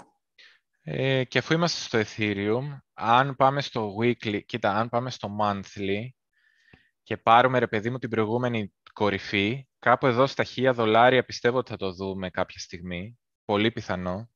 Βέβαια στο weekly πολλοί μετράνε και τα 1400, αν θυμάμαι καλά, που είναι κάπου εδώ. Ε, τα 1400 νομίζω είναι θέμα χρόνου να τα δούμε. Είμαστε ήδη πολύ κοντά. Για τα 1400 εδώ είπαμε στο FBTC ότι θα πέσει ε, αρκετά χαμηλότερα κοντά στο τελεία 040. Τα 1400 νομίζω είναι σχεδόν σίγουρο ότι θα τα δούμε. Ε, ε ένα, μια περιοχή γύρω στα 1000-1100 δολάρια είναι αυτός πούμε, εκεί που πολλοί θα σκεφτόταν ότι σύμφωνα με το monthly ήταν τα κλεισίματα της προηγούμενης κορυφής. Αλλά εγώ πιστεύω πάρα πολύ στα, ε, στα, για τα alt συγκεκριμένα, έτσι, όχι για BTC απαραίτητα, αλλά για τα alt συγκεκριμένα, ε, πιστεύω ότι ο πάτος πολύ πιθανός σε πολλές περιπτώσεις να πάει σε ένα pre-breakout level, σε ένα επίπεδο πριν γίνει μεγάλη, το μεγάλο run κάποιου alt. Και αυτό μπορείτε να το βλέπετε γενικά σε πολλά alts. Ε, οπότε αυτό το pre-breakout level είναι κάπου στα 700 δολάρια και νομίζω και σε κάποιο άλλο live το είχαμε σχεδιάσει. Δεν θυμάμαι ακριβώς πώς το είχαμε τραβήξει. Παίζει από το weekly να το είχαμε πάρει από εδώ ε, και να το είχαμε τραβήξει κάπως έτσι. Ε, ε, τέλος πάντων, εγώ θα έλεγα ότι ε, εγώ, ας πούμε, μέχρι τα 1400 προσωπικά δεν θα κουμπούσα, εκτός αν έβλεπα κάποια δύναμη στην αγορά, κάτι να αλλάζει. Ε, και θα κοιτούσα από εκεί και κάτω, ε, χίλια, ίσως και κάτω από χίλια. Αλλά γενικότερα σε αυτή την περιοχή 700 με 1000, εντάξει, θα κοιτούσα με μεγαλύτερο ενδιαφέρον. Μέχρι τότε όμως, επειδή δεν, ε, δεν μπορείς να βάλεις ένα target και να πεις σίγουρα αυτό. Πρέπει, ε, δεν μπορείς να κοιτάξεις από μακριά ένα monthly και να πεις ότι σίγουρα θα πάει σε αυτή την τιμή. Βάζεις κάτι στο ραντάρ σου για να το κοιτάς και μετά κοιτάς μέρα τη μέρα, εβδομάδα τη βδομάδα. Κοιτάς τι κάνει και το BTC, πώς πάει η οικονομία, σε ποια φάση του κύκλου είμαστε. Όλα αυτά τα συνυπολογίζεις για να δεις τελικά όταν φτάσει εκεί που θα φτάσει, αν σου αρέσει σαν αγορά. Τώρα εμείς το λέμε αρκετά, από αρκετά μακριά. Ε, και αυτή η περιοχή και όλες ε, εδώ γύρω στα 800 με 700 έχει και ένα άλλο ιδιαίτερο νόημα γιατί βλέπω ότι από κεριά είναι ένα κερί που δεν το έχουμε γεμίσει αρκετά και είναι και, και, είναι και το πρώτο το κερί από το breakout. Ε, δεν ξέρω, ε, πολλά πράγματα και έχει και χαμηλό volume γενικότερα αυτή η περιοχή. Ε, πολλά πράγματα που μου αρέσουν σε αυτή την περιοχή Δηλαδή, άμα τα έβγαζα αυτά, για να μην σας μπερδεύω, πολλά πράγματα μου αρέσουν περίπου σε αυτή την περιοχή. Ε, δεν ξέρω βέβαια αν θα επαληθευτεί. Πιάνεις και, πιάνεις και τα νούμερα, Είναι 750 με, 8, με 900, κάπου ναι. εκεί. Μ' αρέσουν πολλά πράγματα σε αυτή την περίπτωση. Πιάνεις και πολλά stops ε, ε, από κάποιους που κάνουν αγορές. Δεν είναι απαραίτητο ότι θα πάει, αλλά αν με ρωτούσε κάποιος ποια περιοχή θα άρεσε πάρα πολύ στο Ethereum, στο Ethereum USD, θα έλεγα περίπου αυτή την περιοχή. Λοιπόν, που πριν, μερικό, πριν λίγο καιρό, που, που νομίζω είχαμε ξανακάνει μια τέτοια προσπάθεια, ακουγόταν εξωπραγματικό αδιανόητο και τώρα ναι. αρχίζει να ακούγεται λίγο πιο λογικό. Τα δύο πράγματα θέλω να πω για το Ethereum. Καταρχήν ο φίλος ο Νίκος Άλεξ λέει ότι αν δεν πάει καλά το merge, και δεδομένου ότι η αγορά είναι σε μεγάλο βαθμό έρημο της ψυχολογίας, δεν βλέπετε και κάτω από τα 600. Το λέω γιατί εγώ το βλέπω. Ε, εντάξει, τώρα δεν ξέρω. Εξαρτάται, εξαρτάται πολύ πού θα είναι η αγορά την ώρα που θα γίνει το merge. Γιατί mm. ε, καταρχήν ε, κάνεις μια υπόθεση ότι δεν θα πάει καλά, η οποία δεν ξέρουμε. Ε, δεν, δεν μπορούμε να ξέρουμε ότι θα γίνει, δεν, μπορούμε, δεν το προβλέπουμε ότι δεν θα πάει καλά. Λέμε αν δεν πάει καλά. Και το δεύτερη, η δεύτερη μεγάλη υπόθεση είναι σε τι τιμή θα είναι εκείνη την ώρα. Γιατί αν, αν πούμε, την ώρα που γίνει το merge είναι στα 2.000, ε, και δεν πάει καλά, ε, από τα 2.000 θα πέσει στα 1.300, ξέρω εγώ, ε, στα 1.000 το πολύ. Ενώ αν έχει πέσει πολύ όλη η αγορά, το bitcoin θέλω να πω, ε, και κατ' επέκταση όλα τα κρυπτονομίσματα μέχρι εκείνη την ώρα, γιατί δεν ξέρουμε και πότε θα γίνει το merge, είναι αυτό το θέμα. Ε, αν έχει πέσει ήδη, γιατί έχει πέσει η αγορά, ας πούμε, και είναι ήδη στα 1.000 και δεν πάει καλά, τότε από τα 1.000 ναι, μπορεί να πέσει και στα 600, που, που να ξέρω. Δηλαδή όλα, όλα αυτά είναι τώρα πολύ speculation. Όλα εξαρτάται από την αρχική τιμή που θα έχει όταν, όταν και αν συμβεί αυτό, ξέρω, αν. Ε, το δεύτερο που θέλω να πω, επειδή το έχω δει πολλά και κάποια άτομα μου έχουν ερωτήσει εμένα προσωπικά, αλλά το έχω δει και στο Twitter και έχει πλάκα. Έχει πλάκα, δεν έχει, είναι λίγο τραγικό, αλλά τέλος πάντων, αν δεν σε έχει επηρεάσει, μπορεί να έχει και λίγο πλάκα. Ε, ε, υπάρχουν κάποια άτομα τα οποία έχουν κλειδώσει Ethereum στο Beacon Chain, τη, τη δεύτερη, το δεύτερο blockchain που τρέχει παράλληλα με το mainnet του Ethereum, γιατί υπάρχουν δύο blockchains που τρέχουν παράλληλα. Και όταν λέμε ότι θα γίνει το merge, merge σημαίνει συνένωση. Άρα αυτά, αυτά τα δύο blockchains θα συνενωθούν σε ένα. Ε, αυτοί λοιπόν που έχουν κάνει staking στο Ethereum, μπορεί, μπορεί, κάποιοι από αυτούς θα έχουν κάνει και μέσα από ανταλλακτήρια. Ε, δεν είμαι 100% σίγουρος τι γίνεται μέσα, μέσα από τα ανταλλακτήρια, αλλά αυτό που θα πω συμβαίνει όταν τα έχεις κάνει απευθείας, είτε εσύ, όταν τρέχεις ένα κόμβο, ή όταν τα έχεις αναθέσει σε κάποιον άλλον ε, να στα κάνει stake για σένα, όπως το Lido και κάποια άλλα τέτοια services. Ε, εντάξει, το Lido σου δίνει ένα άλλο token, το οποίο ενδεχομένως μπορεί να το κάνεις κάτι άλλο, αλλά ε, υπάρχουν και κάποιοι άλλοι οι οποίοι ε, έχουν τα νομίσματά τους κλειδωμένα. Γιατί το Ethereum Staking έχει ξεκλειδώνει τα νομίσματα. Ε, και νομίζουν ότι θα ξεκλειδώσουν τη μέρα που θα γίνει το merge. Και λέει, Α, το merge πλησιάζει, θα ξεκλειδώσουν τα νομίσματά μου. Ε, και δεν θα ξεκλειδώσουν μόνο τα αρχικά τους νομίσματα που βάλαν, αλλά και όλα όσα πήραν σαν staking rewards. Ε, το, το κέρδος τους δηλαδή από το staking και δεν ξέρω τι, τι έχει στο μυαλό του καθένας ότι θα κάνει τότε που θα ξεκλειδώσουν. Το πρόβλημα είναι ότι δεν θα ξεκλειδώσουν τότε με το merge. Mm. Και αυτό είναι κάτι το οποίο έχω πει ε, επανειλημμένα. Ε, δεν έχει ανακοινωθεί πότε θα ξεκλειδώσουν τα νομίσματα, αλλά δεν θα είναι με το merge. Αφού γίνει το merge, τότε θα ανακοινώσουν σε ποια μετέπειτα ημερομηνία θα ξεκλειδώσουν τα νομίσματα. Κάποιους μήνες ενδεχομένως μετέπειτα δεν ξέρουμε. Ε, άρα και αυτό είναι ένα θέμα να το βάλει καλά κανείς στο μυαλό του αν ε, έχει κάνει staking ή πρόκειται να κάνει staking από εδώ και πέρα. Mm. Στο Ethereum. Και, και ίσως είναι και θέμα για όσους.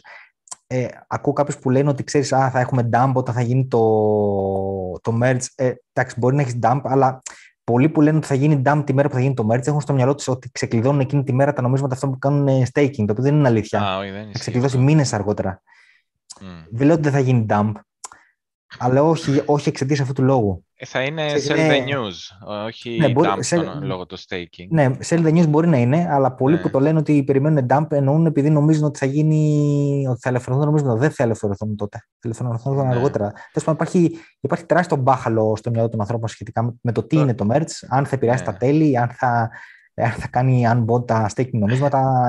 Υπάρχει μπάχαλο.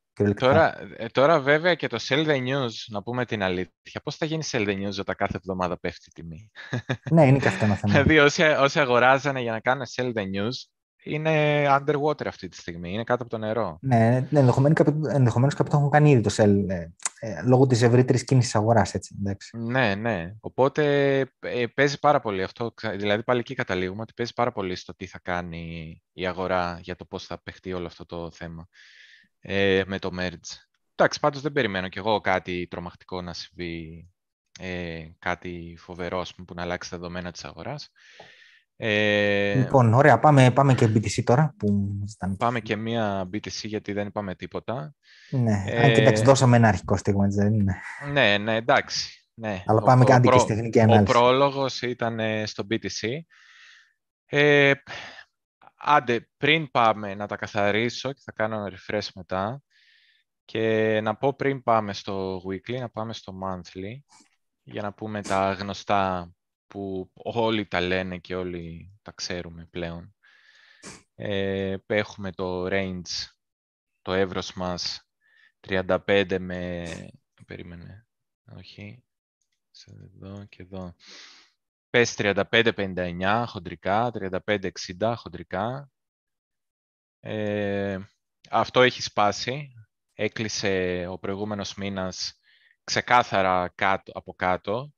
Ε, αν έκλεινε τουλάχιστον κάπου εδώ μέσα μεταξύ 35 και 37, θα μπορούσε κάποιος να ισχυριστεί ότι μας κράτησε η στήριξη, αλλά εγώ όπως έχω πει ε, γενικότερα, εντάξει, επειδή θα είχε τεράστια σκιά προς τα κάτω, θα φαινόταν μάλλον ότι μας κράτησε το 35. Αν δεν είχε μια τόσο μεγάλη πτώση και ο μήνας ήταν πιο κοντός και είχαμε κλείσει εδώ μέσα, ε, πάλι θα έλεγα ότι θα ήμουν πιο neutral, γιατί όταν κλείνουμε μέσα σε μια περιοχή στήριξης, θεωρώ ότι είναι πιο πιθανό. Ε, είναι, ανεβαίνουν, αυξάνονται οι πιθανότητε να τις σπάσουμε. Το ίδιο και σε αντίσταση. Αν κλείσουμε μέσα σε μια περιοχή αντίστασης, αυξάνονται οι πιθανότητε να τις σπάσουμε. Anyway, κλείσαμε από κάτω, άρα η προσδοκία είναι προς τα κάτω. Το monthly πλέον δεν μπορεί να μας δώσει πολλές πληροφορίες. Δεν μπορεί να μας πει κάτι άλλο πέρα από το κοιτάξτε μακριά και δείτε πού μπορεί να βρεθεί κάποια δομή της αγοράς που είναι τα 14 σχεδόν.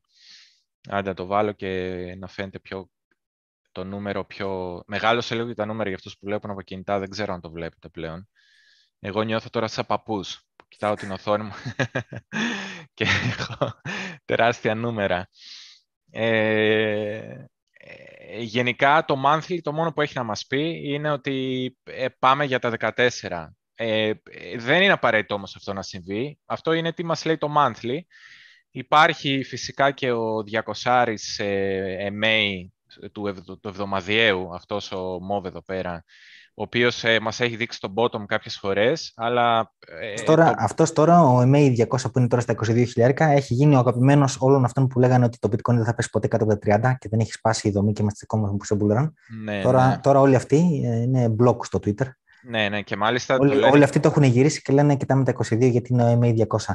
Και, πρώτα, και πρώτα, πρώτα, πρώτα, δεν τον κοίταγαν τον MA200, λέγανε ότι δεν θα πέσει ποτέ κάτω από 30. Ε, και εγώ βλέπω μάλιστα πολλούς έτσι διεθνώς που λένε ε, ε, κιόλας ότι εντάξει πάντα, ε, το ξέραμε ρε παιδί μου, πάντα αυτό γίνεται, κατάλαβες; Ναι. Δηλαδή μέχρι τώρα ήταν ε, σε denial για το... Τέλος πάντων, ήταν σε denial για το bear market και τώρα λένε πάντα αυτό γίνεται. OK, okay. ναι. anyway. Ε, Θες, θες να κοιτάξεις λίγο, ε, πες ότι έχεις Α, και μετά ναι, ναι. Υπάρχει, υπάρχει ο Jason Way που σε ρωτάει αν θες να δεις λίγο το πεντάμινο, 5M λέει, προφανώς είναι πεντάμινο διάγραμμα. Ε, OK, okay, ας το δούμε λίγο μετά το μήνα. Τώρα ναι. εδώ ο μήνας λέει ότι η τάση είναι για τα 14 που είναι το επόμενο structure. Ε, σε extreme καταστάσεις κάποιος θα μπορούσε να πει, κοίτα, τα 14 εκτός από κορυφή και κλείσιμο ήταν στο monthly τουλάχιστον, φαίνεται και ένα ε, breakout level που λέμε, ότι από εδώ και πέρα το συναντήσαμε, τα 14 μας σταμάτησε μια φορά, το συναντήσαμε δεύτερη φορά, σχεδόν 14, 13.900. Το συναντήσαμε δεύτερη φορά σε αντίσταση και με το που το σπάσαμε ξεκίνησε το bull run, ουσιαστικά, στο monthly όπως φαίνεται η εικόνα, έτσι. Ε, άρα ε, ενισχύεται αυτή η λογική για τα 14 από το monthly. Υπάρχει και αυτός ο 200 που είπαμε που γενικότερα έχει δείξει κάποια bottom, αλλά μην ξεχνάμε ότι στο COVID crash φύγαμε 30% κάτω, άρα ε, δεν σημαίνει ότι stop εκεί πέρα και δεν πάμε ούτε βήμα παρακάτω. 30% θα ήταν τα 15, τα οποία θα ήταν και ένα ωραίο front running το 14, να μην πάει ποτέ στα 14, αλλά να πάει πιο πάνω. Εγώ ακόμα είμαι σκεπτικός για το αν θα πάμε τόσο χαμηλά, είναι η αλήθεια. Ε, το έχω σαν extreme σενάριο και έχω πει πολλές φορές ότι θα έχω ένα ποσοστό του κεφαλαίου μου που θα το ρίξω εκεί με κλειστά μάτια και ό,τι γίνει αν φτάσουμε εκεί, αλλά δεν θα είναι το, το βασικό μου σενάριο ότι θα φτάσουμε εκεί. Αυτό βέβαια που σας λέω τώρα μπορεί να αλλάξει εβδομάδα τη βδομάδα, οπότε κάθε φορά θα σας λέω αν άλλαξε η άποψή μου. Η άποψή μου προς το παρόν είναι αυτή. Και γενικότερα κάτι που θέλουμε να δούμε για να καταλάβουμε ότι δημιουργήθηκε πάτος, ε, που σας το έλεγα και εδώ ψηλά, αν θυμάστε, στα προηγούμενα live, σας έλεγα ότι που λέγανε πάρα πολύ ότι 35 ήταν ο πάτος και τελείωσε και σας έλεγα ότι δεν μπορεί να είναι ο πάτος γιατί όταν βρίσκεις πάτο πρέπει να κάτσει να κάτσει η τιμή, να κάτσει κάποιο καιρό και μετά να σηκωθεί. Και το γεγονός ότι η τιμή έκανε απότομα bounce και κάναμε μετά αυτό το πράσινο κερί εδώ το Φεβρουάριο, εμένα το, από τότε ήδη το σενάριο, και το έλεγα και στα live, το σενάριο ότι ε, ε, είναι αυτός ο πάτος είχε καταρριφθεί. Δεν, όταν βρίσκεις πάτο δεν έχεις τέτοιο σχηματισμό ε, στα μεγάλα time frames. Πρέπει να κάνει κοιλιά και αυτό φαίνεται και σε προηγούμενους κύκλους. Ε, φαίνεται ας πούμε και εδώ ε, ότι αφού έσπασαν τα 6K, τα 6 χιλιάρικα ε, και υπήρχε, ε, έλεγαν και εδώ πού μπορεί να φτάσει η αγορά, πού μπορεί να φτάσει, δεν ξέρω πού, το, πού τη βάζαν τη γραμμή. Φαντάζομαι το πρώτο consolidation θα ήταν ίσως στα χίλια, δεν ξέρω πού μπορεί να το κοιτούσαν. Ή μπορεί ακόμα και να κοιτούσαν αυτό εδώ που έκανε μια στάση τιμή. Ε, δεν ξέρω τότε τι κοιτούσαν. Ε, βλέπεις ότι δεν το, δεν το ακούμπησε ποτέ, ακόμα και αυτό να κοιτούσαν τα τρία ή τα χίλια αν κοιτούσαν, δεν το ακούμπησε ποτέ αλλά καταλαβαίνεις ότι σχηματίζεται πάτος γιατί αρχίζεις να κάνεις μία κοιλιά και να δημιουργείται ένα ολόκληρο επίπεδο εδώ πέρα, ένα level ολόκληρο. Άμα δεν δω εγώ κάτι αντίστοιχο, δηλαδή εγώ θα ήθελα να δω κάτι τέτοιο για να πω ότι βρήκαμε πάτο. Ε, μία κοιλιά προς τα κάτω, έτσι, να κάνει αυτό το πράγμα η τιμή. Ε, οπότε μέχρι να αρχίσει να σχηματίζεται αυτό, εγώ δεν μπορώ να πειστώ. Τώρα αν θα έχουμε άλλο ένα leg down και εδώ θα γίνει η κοιλιά, μπορεί η κοιλιά δηλαδή να μεταφερθεί και να γίνει εδώ. Δεν το ξέρει αυτό κανένας. Το πάμε κομμάτι-κομμάτι. Να πάμε, άντε να πάμε να δούμε και το 5 month. Ε, όχι, μην μη πας, ε, εννοούσε 5 λεπτά για πλάκα το είπα. Α, OK. Okay. Για να, ότι βλέπουμε πολύ μεγάλα. Ε, ε, δείχνουμε, ρε παιδιά, δείχνουμε μεγάλα, λέτε βάλε και το, τα 12 χρόνια, ξέρω. δείχνουμε ναι. μικρά, λέτε βάλε και το ένα λεπτό. Ε, εντάξει, ξέρω εγώ. Ε, εντάξει, το δεις Τρολάρουν. Ε, εβδομαδιαίο. Ε, στο εβδομαδιαίο, α, εδώ θα ήθελα να κάνω το refresh γιατί το έχω έτοιμο και είναι ωραίο το να μην τα σχεδιάζουμε.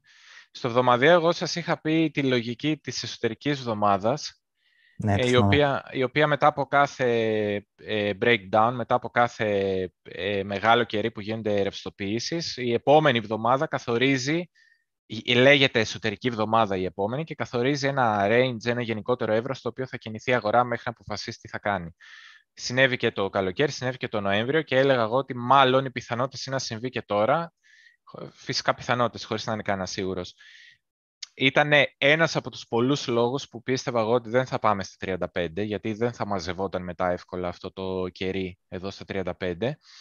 Και γενικότερα, ε, ακόμα και τώρα πιστεύω ότι ακόμα και λίγο πάνω να πάμε, να συνεχίσουμε τις υπόλοιπες τρεις μέρες προς τα πάνω, ε, ε πιστεύω ότι θα κλείσουμε κάτω από τα 31.500. Ε, εμένα αυτή είναι η προσδοκία μου για τη βδομάδα. Ε, και από την επόμενη εβδομάδα βλέπουμε, ε, αναλόγως που θα κλείσει αυτή η εβδομάδα, θα μπορούσε θεωρητικά να κάνει, γιατί έχουμε κάνει δύο εβδομάδες ranging, εγώ βλέπω ότι είναι δύο-τρεις. Το Νοέμβριο ήταν τρεις, το καλοκαίρι ήταν έξι, ε, αν μετρήσει και αυτές που έκανε ένα fake out προς τα κάτω και μετά το σπας προς τα πάνω, αλλά εγώ θα σου πω ποιες έκανε ranging. Έκανε έξι, εδώ έκανε τρεις. Ε, να πει κάποιος ότι εδώ θα κάνει δύο πριν κινηθεί. Ε, θα μπορούσε, OK. Okay. Θα μπορούσε όμως να κάνει άλλη μια εβδομάδα, γιατί η επόμενη εβδομάδα είναι... Ε, η επόμενη εβδομάδα δεν έχει μέσα τη Fed. Η Fed είναι και, το, και η σύσφυξη είναι η μεθεπόμενη. Άρα θα μπορούσε θεωρητικά να παιχτεί άλλο ένα ranging την επόμενη εβδομάδα και από τη μεθεπόμενη να δούμε τις μεγάλες κινήσεις και να σπάει αυτό το, η εσωτερική εβδομάδα το σκεπτικό. Εγώ σε αυτό θα επέμενα και οι λόγοι εγώ που είπα ότι ε, δεν θα ανέβαινε πάνω από, το, από τα 31.800 με 32.200, εδώ βλέπετε τα νούμερα, γι' αυτό τα έχω τραβήξει. Το ένα το νούμερο βγαίνει από τις χαμηλές εβδομάδες του Ιουλίου, τα κλεισίματα, και το άλλο ήταν από τις χαμηλές εβδομάδες του Consolidation τον Ιανουάριο. Ήταν τα χαμηλά του Ιανουαρίου πριν συνεχίσει προς τα πάνω, το που έκανε μια διόρθωση. Ε, ήταν αυτός ο ένας λόγος. Ο δεύτερος λόγος ήταν ότι ο SPX πιστεύω ότι γενικά βρίσκεται πάνω σε μια περιοχή αντίστασης. Ακόμα και αν συνεχίσει λίγο να ανεβαίνει αυτή, αυτή η περιοχή μέχρι να σπάσει, η δικιά μου προσδοκία είναι ότι ε, λειτουργεί σαν αντίσταση και έτσι πρέπει να την ε, υπολογίζεις.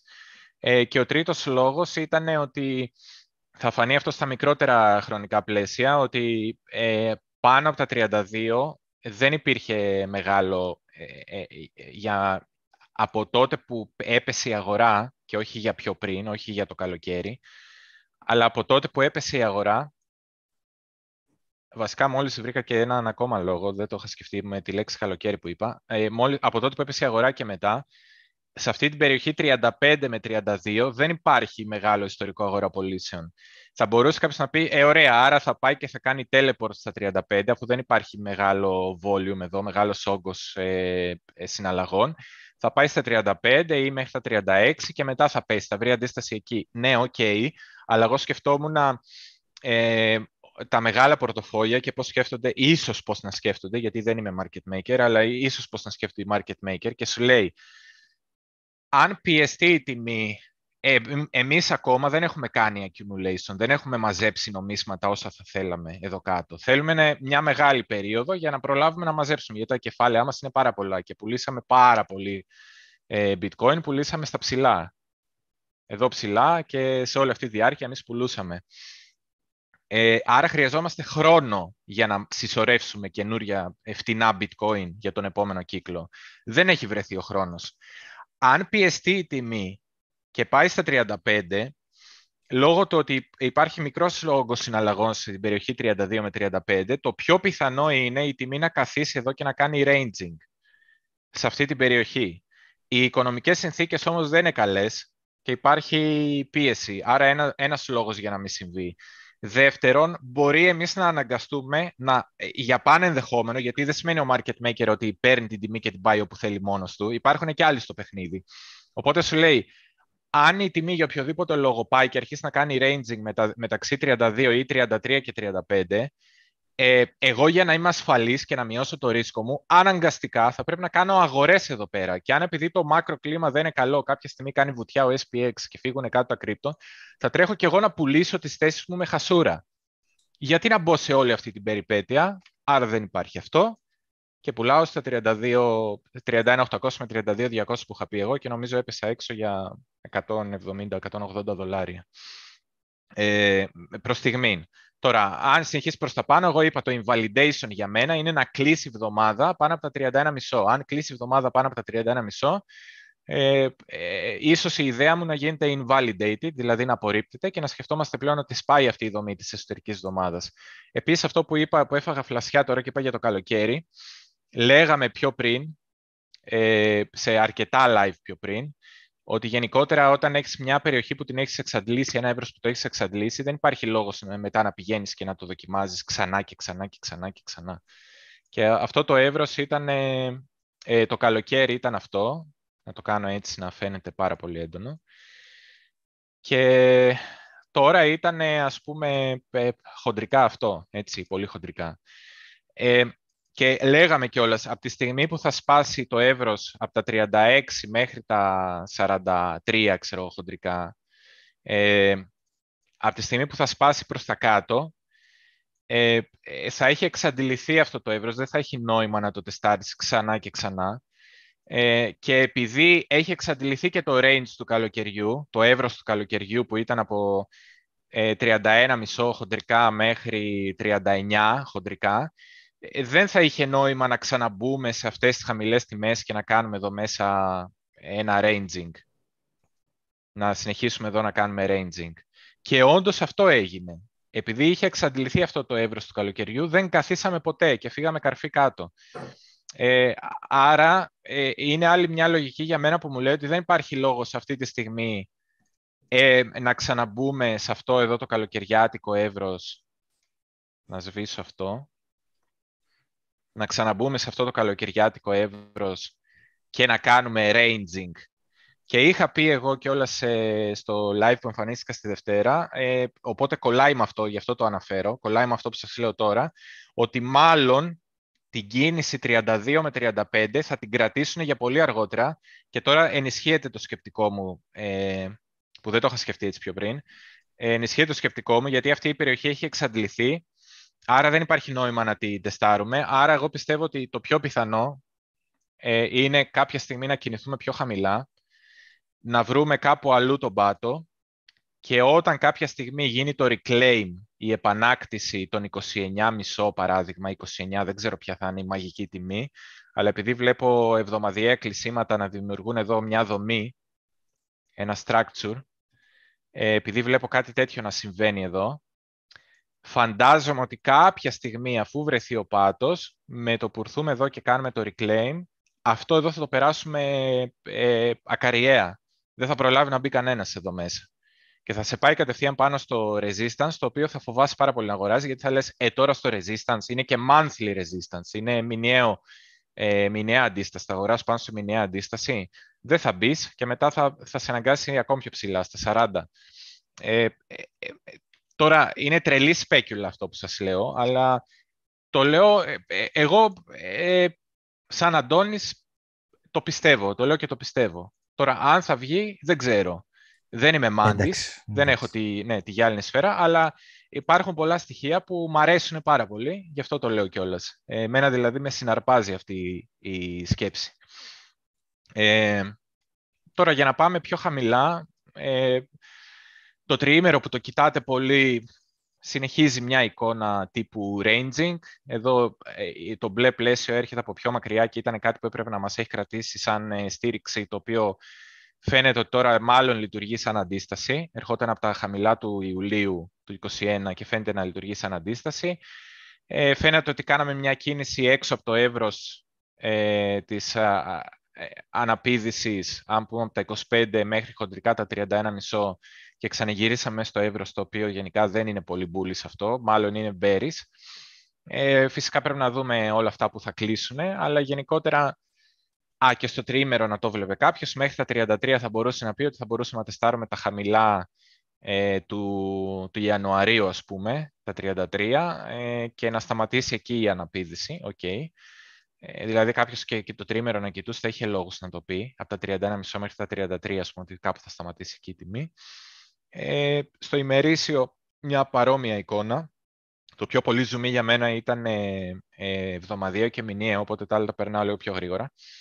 Ε, στο ημερήσιο παρόμοια εικόνα, είπαμε όταν υπάρχει μια απότομη κάθοδος, κρατάμε τις πρώτες ακραίες τιμές της πτώσης και της πρώτης αναπήδησης. Ε, εντάξει, αυτή η πρώτη αναπήδηση εγώ την κρατάω περισσότερο από το τετράωρο. Εδώ θα μπορούσε να πει κάποιος ότι είχες συνεχόμενα πράσινα κεριά, άρα θα μπορούσε να κρατήσει τα, 31.400, 31.500 χοντρικά, που δεν είναι λάθος να το πει κάποιος αυτό στο ημερήσιο. Ε, και εδώ στο ημερήσιο φαίνεται το ίδιο πράγμα, ότι είχαμε μια κίνηση να σπάσουμε το εύρος. Πέσαμε ακριβώς πάνω στην αντίσταση. Αυτή η αντίσταση έρχεται από το weekly, από το εβδομαδιαίο. Και αν πάω στο weekly, είναι ουσιαστικά, ε, είναι ουσιαστικά αυτό εδώ που ε, είναι αυτές οι γραμμές εδώ, τα 31, 800 και 32, μπορεί κάποιος να το πάρει εύκολα από εδώ. Ε, οπότε σκεφτείτε αυτό τώρα, είναι εδώ που σας δείχνω στο ημερήσιο, είναι αυτά εδώ τα, το κόκκινο πλαίσιο και το μοβ πλαίσιο. Το κόκκινο είναι από πιο παλιά έρχεται και είναι από τα 31.800 και πάνω, ενώ το άλλο είναι από τα 32.200 και είναι από τα χαμηλά του Ιουλίου. Με το που βγήκαμε από το εύρος, 35 με 31,5, ε, sorry, 25 με 31,5. Ε, αυτό ήταν τελικά ένα fake out. Τώρα το ότι εδώ μέσα ξαναμπήκαμε, βγήκαμε από το εύρος, κάναμε fake out και ξαναμπήκαμε, η προσμονή είναι ότι θα πάμε τουλάχιστον να κουμπίσουμε την περιοχή 29, 28, 750 ή 29 χοντρικά, ας πούμε. 29 χοντρικά που ήταν εδώ που έβρισκε πολλές μέρες στήριξη. Αλλά επειδή έχει βρει πάρα πολλές μέρες στήριξη και ήταν και όλας στο ελαττήριο που μας έδωσε, αποφασίσαν εδώ που λέγω πολλές φορές χαρακτηριστικά, αποφασίσαν οι Ταύροι και οι Αρκούδες να παλέψουν και να δουν ποιος θα πάρει τη σκητάλη. Εδώ τη δώσαν τη σκητάλη στους Ταύρους, οι Ταύροι φτάσαν σε ένα σημείο και δεν μπορούσαν άλλο. Και τώρα λογικά, όπως έχει συμβεί πάρα πολλές φορές, που το έχουμε δει και σε άλλες, σε, σε άλλες περιπτώσεις που το έχουμε ξαναδεί να συμβαίνει πολλές φορές αυτό το σενάριο, λογικά εδώ οι Αρκούδες είπαν φέρει τη σκητάλη πίσω. Τώρα εμείς. Άρα ξεκινάμε από την αφετηρία μας που ήταν τα 29, ε, δεν, νομίζω ότι δεν υπάρχει ουσιαστικός λόγος να πάμε στα 29 και να ξαναπαλέψουμε στα 29 για το τι θα γίνει εκεί. η δικιά μου η προσδοκία θα ήταν σταδιακά να πάμε στα 25 που έχει και ένα νόημα γιατί όλο αυτό το, όλη αυτή η σκιά του κεριού θα πρέπει κάποια στιγμή να γεμίσει. Ε, τώρα, με την έννοια της εσωτερικής εβδομάδας, θα, θα μπορούσε άλλες 7 μέρες να κινηθεί η τιμή κάπου εδώ και μετά να πέσει; Ναι, θα μπορούσε, γιατί όπως είπαμε, με την εσωτερική εβδομάδα που σας ανέλησα πιο πριν, ε, θεωρητικά θα μπορούσε να υπάρξει άλλη μία εβδομάδα εδώ μέσα και να κάνουμε τρεις εβδομάδες, όπως είχαμε κάνει τον, τον Νοέμβριο, το Δεκέμβριο. Ναι, Δεκέμβριο, ναι, Δεκέμβριο. Ε, δεν είναι απαραίτητο, αλλά θα μπορούσε. Άρα, ε, εγώ κάτι τέτοιο θα περίμενα. Ή μια πιο απότομη πτώση, ε, ή ένα ranging κάπου εδώ μέσα και μετά ε, προς τα 25. Ε, δεν ξέρω, δεν θέλω, ενώ στατιστικά και τα λοιπά υπάρχουν πιθανότητες να πεις ότι θα μπορούσε να ξαναπάει και τελικά να ακουμπήσουμε τα 35 και τα λοιπά. OK, okay. εγώ νομίζω θα τα αφήσω απ' έξω, ας το πει κάποιος άλλος αυτό, κάνα άλλο κανάλι. Εγώ δεν θα το πω. Θα πω ότι δεν θα πάμε στα 35 και θα προτιμήσω να κρατήσω αυτή τη στάση και να πω ας πούμε, ότι αν είναι να βγω λάθος, θα βγω λάθος, αλλά εμένα η στάση μου θα είναι αυτή.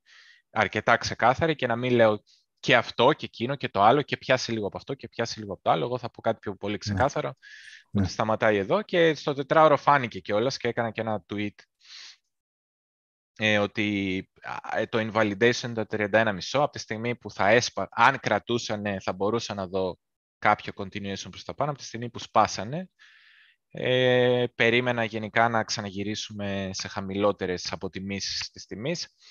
Και τώρα, αν δούμε κιόλας από τότε που έπεσε η τιμή μέχρι σήμερα, βλέπουμε κιόλας ότι το, στο volume profile, σε αυτόν τον indicator που δείχνει τον όγκο συναλλαγών σε ένα εύρος τιμών ναι. ε, και όχι στο χρόνο, ε, ότι το point of control, ε, η τιμή ας πούμε, που έχει με το μεγαλύτερο όγκο συναλλαγών, έχει αρχίσει να ανεβαίνει. Ε, γενικά, όταν ανεβαίνει αυτή η τιμή, το point of control, POC, θα το ακούσετε πολύ συχνά να το λένε εν συντομία, ε, όταν ανεβαίνει αυτή η τιμή ε, σε ένα εύρος, ε, αρχίζει να σου δημιουργεί μια προσδοκία μάλλον ότι θα πάμε πιο χαμηλά. Ωραία. Οπότε μπορεί να συνεχίσει εδώ ένα ranging και να συνεχίσουμε για πιο κάτω. Ωραία. Τώρα υπάρχει μια, υπάρχει μια ερώτηση λίγο άσχετη με το bitcoin και αυτά. Λέει ο φίλος ο, ο George Αλεξανδρής αν ε, υπάρχει ε, περιθώριο arbitrage ε, UST Luna. Βρήκε λέει ανταλλακτήριο που έχει market UST Luna. Ε, δεν νομίζω να υπάρχει. Κοίταξε, δεν ξέρω. Αν έχεις βρει δύο ανταλλακτήρια που έχουν διαφορετικές τιμές για το ίδιο ζευγάρι, τότε ναι, υπάρχει αλλά δεν, έχω, δεν έχει πέσει κάτι τέτοιο στην αντίληψή μου. Το Luna, το καινούριο, σε σχέση με το USDT, όχι το USD, το USDT, ε, υπήρχε μια αριθμία στην αγορά τις πρώτες μέρες γιατί το KuCoin είχε χαμηλότερη τιμή σε σχέση με τα άλλα. Αλλά τώρα ακόμα και το KuCoin έχει εξισορροπηθεί. Δηλαδή σε σχέση με το USDT δεν νομίζω ότι θα μπορείς να βρεις διαφορετικές τιμές. Τώρα σε σχέση με το USD δεν έχω ψάξει. Τι να σου πω. Ε, και υπάρχει ένας φίλος που λέει ε, ο φίλος Νικοσέμ, πότε πιστεύεις ότι είναι περίοδος αγοράς για alts σε σένα απευθύνεται, Αντώνη; Έγραψα από κάτω. Alts όχι επί 100. δεν, δεν αγοράζει. Πάντως, μου, μου, θύμισε, μου θύμισε λίγο την ε, συζήτηση που είχαμε πριν και σου είπα ότι δεν είμαστε ακόμα καπιτσιλές και τέτοια. Δεν, σαν... Α, ναι, ότι βλέπεις όσοι, ακόμα όσοι, ρωτάνε όσοι, για alts. Όσοι δεν είχαν Luna UST δεν είναι, νομίζω δεν είναι ακόμα σε, ούτε καν σε panic. Ναι, ε, ναι, δεν ξέρω αν πρέπει να συμβεί άλλο capitulation ή απλά θα είναι slow bleeding, αλλά δεν ξέρω γιατί ακόμα μιλάμε για alts. Πραγματικά, όποιο alts τυχαία να ανοίξω, είναι ε, χάλια οι δομές. Δεν μπορείς να... Τι, όλα πάνε για... Δηλαδή, ακόμα και... Να, τι να πούμε τώρα, Solana. Δεν ξέρω πότε τα τράβηξα αυτά και δεν έχει καμία σημασία. Ε, ε, αλλά βλέπεις ότι ακόμα ε, ε, εσπάσανε ε, τις περισσότερες προσδοκίες και έχει κι άλλο. Δηλαδή εδώ βλέπεις ότι είναι κάπου στο, στο, με, στο μετέχμιο και θα μου πεις, μα φαίνεται όταν το έχεις έτσι στο chart ότι είμαστε πολύ κοντά σε ένα πάτο, μπορεί και να τον έχουμε βρει. Εδώ βλέπεις ότι τα 47 δεν τα κράτησε και μάλιστα τα έκανε και μπέρες ρητές, τα τέσσερι σαν αντίσταση. άρα η λογική σου είναι να πας στα 23. Λες, έλα κοντά είναι. Πώς είναι κοντά; Αγόρασε εσύ και φάει ένα 50% στο κεφάλι. Είναι κοντά. Πες μου ότι είναι κοντά. Αγόρασε. Θες να φας ένα 50%. Εγώ δεν θέλω. Τα alts είναι... έχει ακόμα δρόμο. Το ADA. Ναι, ναι, δηλαδή, τι να πεις τώρα; Ναι. Γενικά ε, έχουμε πει ότι άμα δεν, το bitcoin δεν βρει πάτο, δεν μπορείς να πας στα alts. Ναι, ε, και εδώ σκέψω αυτό το είχα σχεδιάσει πριν γίνει το capitulation του Luna και είχα πει και όλες ότι εμένα μου είχε κάνει απίστευτη εντύπωση που πιάσαμε τις τιμές στόχο που είχα εγώ ε, όταν έγινε το capitulation του, του Luna. Άρα εμένα ε, αρχίζει να μου λέει αυτό, όχ, μάλλον δεν ήταν ε, σωστή η ανάλυση. Σκεφτείτε τώρα αυτό που το άνοιξα το chart, δεν είναι ότι το σχεδίασα για μένα για να το κοιτάω. Ε, το σχεδίασα κάποια στιγμή πριν πάρα πολλές εβδομάδες και σκεφτόμουν ότι από εδώ που θα έσπαγε, που περίμενα να σπάσει αυτό κάποια στιγμή, θα πηγαίναμε σε αυτή την περιοχή, εδώ στα 30 cents με 38 cents. Και φτάσαμε στα 39 cents στο capitulation του Luna πριν η αγορά να έχει βρει τον πάτο της. Και εγώ αναρωτήθηκα και λέω, άρα τι γίνεται ρε παιδιά; Ε, μήπως ε, έβαλα πολύ ψηλά τον πύχη για το Άντα για παράδειγμα που μπορεί να πάει και τελικά να κάτσει στο, στα 30 cents, έτσι, να μην πέσει πιο κάτω. Αλλά αυτή τη στιγμή είναι στα 60 κοντά. Άρα εσύ τώρα θα αγοράσεις εδώ στα 58. Πες ότι δεν θα πάει κάτω από τα 30, ωραία. Πες ότι τελικά αποδεικνύεται ότι αυτή είναι η τιμή, ρε παιδί μου, που θα κάτσει. Μια χαρά τιμή ήταν. Άρα εσύ τώρα θα αγοράσεις τα 58 cents, τα 59 cents και θα φάσει 50% downside ακόμα. Άσε να κάτσεις εδώ πέρα, άσε να κάτσεις η αγορά, άσε να κάτσεις το bitcoin, άσε να περάσει καιρός, άσε να ζυμωθούν τα πράγματα και να αγοράσεις όταν θα δεις κάτι να αλλάζει στο κλίμα γενικότερα, να τρέχουν οι αγορές. Ε, ναι. Έχει σημασία μετά άμα θα αγοράσεις στα 30 cents ή θα αγοράσεις στα 37 cents ε, όταν θα μπούμε σε ένα καινούριο κύκλο ε, και θα πας, δεν ξέρω πού μπορεί να πάει το άντα. Πες ότι, πάει, πες ότι δεν πάει πάρα πολύ ρε παιδί μου, πες ότι πάει στα 4,6 παράδειγμα. Θα σε ενδιαφέρει τόσο πολύ αν αγόρασεις στα 30 ή αν αγόρασεις στα 37. Ναι. Πήγαινε, μπορείς να βάλεις yearly ε, διάγραμμα. Να το άντα. Ετήσιο, όχι στο, στο bitcoin, ναι. Πήγαινε λίγο στο bitcoin. Υπάρχει μια ερώτηση για το ετήσιο. Α, α το γράφεις 12 μήνες, ναι. Ναι, τώρα το βλέπω αυτό που λέει ο φίλος. Λέει ότι υπάρχει ο φίλος ο EDS, λέει ότι στο yearly candle αυτή η χρονιά δείχνει για πρώτη φορά να κλείνει ε, σε bearish and gunflame candle. Ναι, δεν κλείνει γιατί ο χρόνος έχει ακόμα πολύ καιρό, έτσι δεν είμαστε, ναι, τώρα ναι. στα μέσα, έτσι. Ε, και λέει πώς τερμινεύεις αυτό για τη δομή του bitcoin.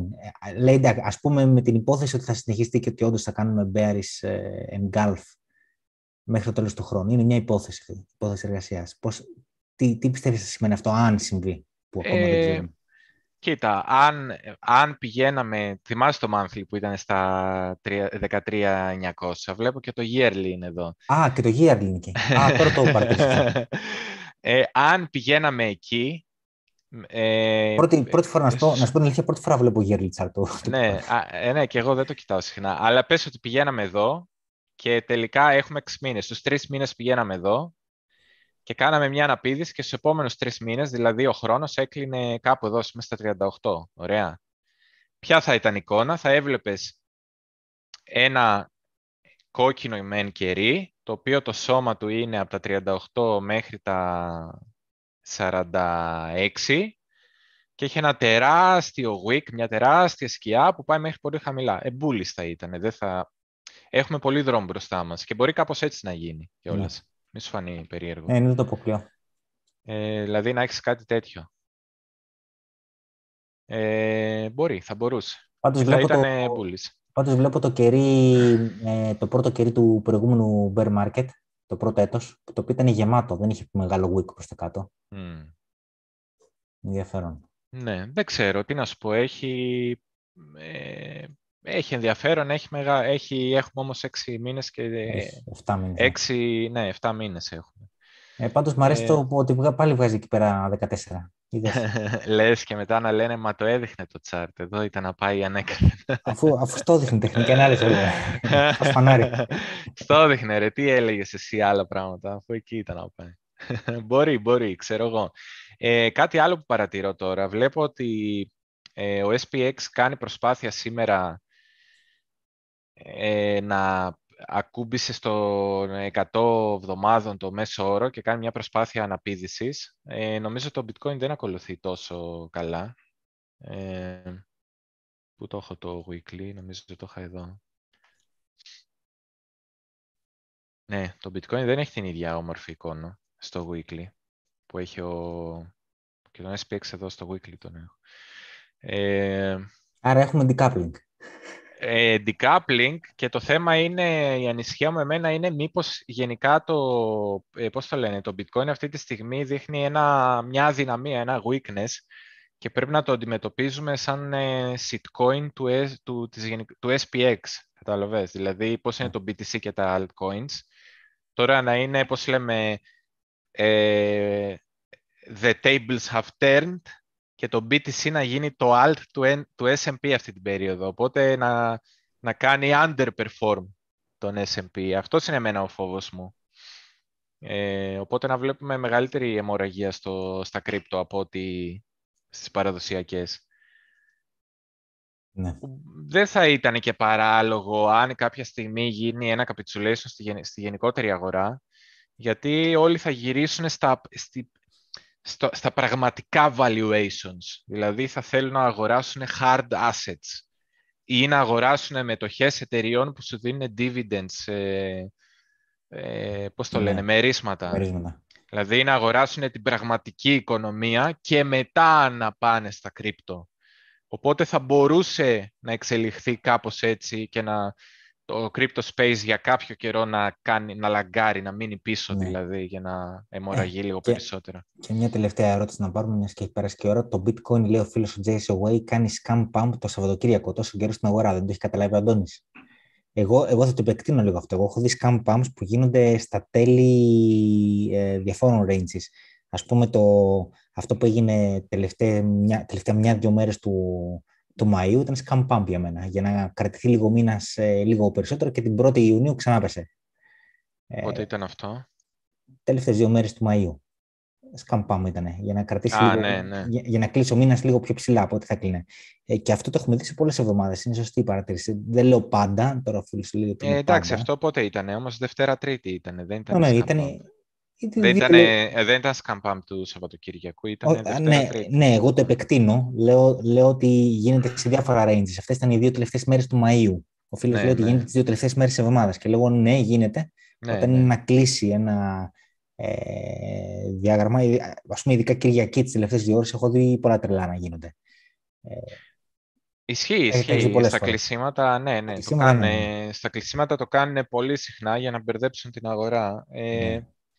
Τώρα εντάξει, και αυτό που λέμε το manipulation είναι, μέσα, ε, είναι ένας γενικότερος όρος που σημαίνει ότι τοποθετούνται για να έχουν το μικρότερο ρίσκο και οι ίδιοι, είτε η τιμή πάει προς τη μια κατεύθυνση είτε προς την άλλη. Ναι. Εμείς επειδή αυτοί, ε, επειδή αυτοί έχουν πολλά χρήματα, κοινών την αγορά και κάνουν αναλύσεις επί αναλύσεων και σκέφτονται πώς θα σκεφτούμε εμείς για να αντιδράσουν πάνω σε αυτό που θα σκεφτούμε εμείς, γιατί κάποιος πρέπει να χάσει και κάποιος πρέπει να κερδίσει.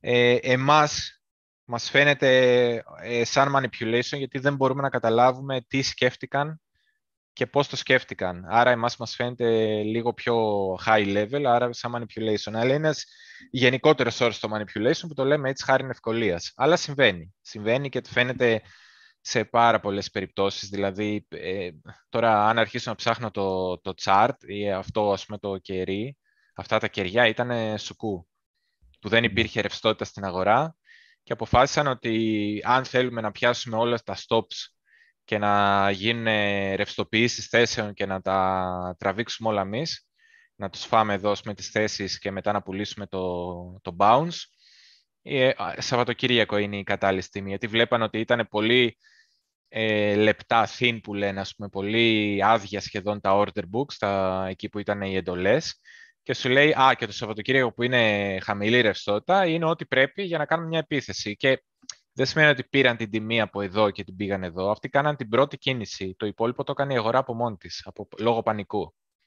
Ναι. Έσπασε κάποιο structure, ε, κάποια δομή και ακολούθησε η αγορά. Κάτι παρόμοιο όπως έγινε και στο Λούνα. Δηλαδή αυτοί το ξεκινάνε, ρε παιδί μου, και μετά συνεχίζει. Ωραία. Λοιπόν, δεν ξέρω αν έχεις να συμπληρώσεις κάτι άλλο που θέλεις ε, να πεις. Μπα, ε, Τώρα, απλά να πω και στο total market cap που κοιτάω καμιά φορά, θα έλεγα ότι τα summer lows, τα χαμηλά του καλοκαιριού, εδώ δεν τα, ε, τα σπάσαμε μία φορά, αλλά εγώ θα περίμενα, επειδή κλείσαμε από πάνω, θα περίμενα γενικά ότι, επειδή έχω δει ότι σε αυτό το chart βγαίνουν κάποια πράγματα, αν περίμενα κάπου να υπάρξει bottom, πάτος, θα περίμενα ε, να μην είναι ο ίδιος πάτος που ήταν και στο το καλοκαίρι, ε, το ίδιο βασικά ισχύει και για το ΕΘ, από όσο θυμάμαι. Ε, Ε, ε, στο ETH ας πούμε, και εδώ θα περίμενα με την αντίστοιχη λογική το λέω, ότι δεν θα περίμενα ας πούμε, το ETH η, η τιμή του να κάτσει εδώ και ο πάτος του να είναι εκεί που ήταν ο πάτος και το καλοκαίρι. Θα περίμενα να είναι πιο κάτω και με την ίδια λογική τη μεταφέρω και σε πιο μεγάλη κλίμακα, στο total market cap. Και λέω ότι δεν θα περίμενα ο πάτος να είναι ακριβώς εκεί που ήταν και το καλοκαίρι, με μια μικρή απόκληση, πόσο είναι αυτό, δεν ξέρω, 4%. Ε, άρα εγώ θα κοιτούσα μια άλλη περιοχή, πιο χαμηλά, ε, τουλάχιστον σε εβδομαδιαίο επίπεδο, ε, και θα περίμενα, αν είναι να δημιουργηθεί κάπου πάτος, ε, να πάμε τουλάχιστον στο, κοντά στο 1 τρίλιον γενικότερα της αγοράς. Στο 1 τρις δηλαδή. Τώρα δεν ξέρω στο monthly, αν, νομίζω δεν υπάρχει τίποτα στο monthly. Καλά, στο monthly είναι κλάφτα. Άβυσος. Άβυσος. Δεν πιστεύω ότι πρέπει οπωσδήποτε σε αυτό το chart να πάμε τόσο χαμηλά, ε, αλλά ε, σίγουρα κάπου πιο χαμηλά από που είμαστε. Οπότε από όπου και να το πιάσεις, εμένα η προσδοκία μου είναι ότι είμαστε κοντά, γιατί ε, το λέω αυτό σαν κλείσιμο, γιατί κάποιοι έχουν βαρεθεί και λένε «Ε, ακόμα μπέρις είστε, κάθε εβδομάδα μπέρις είστε». Ναι, είμαστε ακόμα, λόγω, ε, είμαστε πιο bullish από ό,τι ήμασταν ε, όταν, ήταν, όταν ήμασταν στα ψηλά, όταν ήμασταν ξέρω, στις 48 και η αγορά ήταν εδώ πάνω στα 2 τρίλιον. Εδώ ήμασταν πολύ πιο bearish. Τώρα λέμε ότι είμαστε κοντά στον πάτο, άρα, άρα πρακτικά είμαστε πιο bullish. Ε, αλλά εντάξει, είμαστε κοντά, αυτό λέμε. Η αγορά έχει κάνει ήδη ένα μείον 60% και λέμε ότι δεν έχουμε άλλο τόσο, ρε παιδί μου. Έχουμε, ξέρω εγώ, μπορεί να έχουμε άλλο 25%, αλλά έχουμε και άλλο. Μπορεί να είναι και παραπάνω, μπορεί να είναι και 30%, δεν ξέρω. Τώρα, ε, τεχνικά λέω ποιο είναι το επόμενο επίπεδο που κοιτάμε σε αυτό το chart. Όσο περνάει ο καιρός και θα φτάνουμε στα, στις αποτιμήσεις που, που κοιτάμε και ψάχνουμε και νομίζουμε ότι έχουν νόημα, ε, τόσο θα είμαστε όλο και λιγότερο μπέρες, άρα θα κοιτάμε να αγοράσουμε, άρα αφού θα αγοράζουμε και θα βάζουμε και εμείς τον οβολόν μας, θα, πρακτικά και όλα θα είμαστε bullies, αφού θα τα κουμπάμε. Δεν θα είμαστε Fiat Maxis, Goblins, που κρατάμε τα χρυσά φλουριά. Τώρα είμαστε Goblins. Έτσι, ωραία. Λοιπόν, ε, Αντώνη, σε ευχαριστώ και ευχαριστώ και όλους τους φίλους που ήταν μαζί μας σήμερα. Ε, ξαναλέω ένα like, ένα share, ένα subscribe, πάντα μας βοηθάνε και τα links του Αντώνη είναι κάτω στην ε, περιγραφή. Ε, παιδιά, ευχαριστούμε πάρα πολύ για τη συμμετοχή. Βλέπω ότι ε, το, τις τελευταίες εβδομάδες μας τιμάτε όλο και περισσότεροι και έρχεστε. Για μένα είναι πάρα πολύ όμορφο και θετικό αυτό σε περίοδο bear market ε, να βλέπουμε τόσο κόσμο να έρχεται στο live. Ε, το εκτιμούμε απίστευτα. Ε, μας δίνει όθεση έτσι και μια προσδοκία για το μέλλον που σίγουρα θα είναι καλύτερο για τα κρύπτο.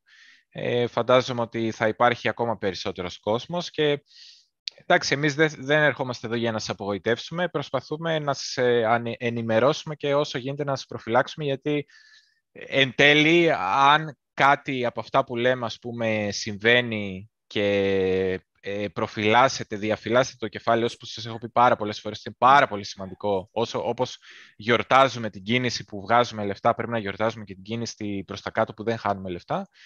Ε, όσο καταφέρουμε με κάποιον τρόπο, έστω με ένα, βάλουμε ένα μικρό λιθαράκι να σας βοηθήσουμε να διαφυλάξουμε τα κέρδη σας, τα κεφάλαιά σας, ε, σημαίνει ότι θα κάτσετε στο χώρο, και θα τα λέμε και τα επόμενα χρόνια, έτσι. Δηλαδή θα είμαστε στο live και θα τα λέμε, θα είστε εδώ για να τα λέμε.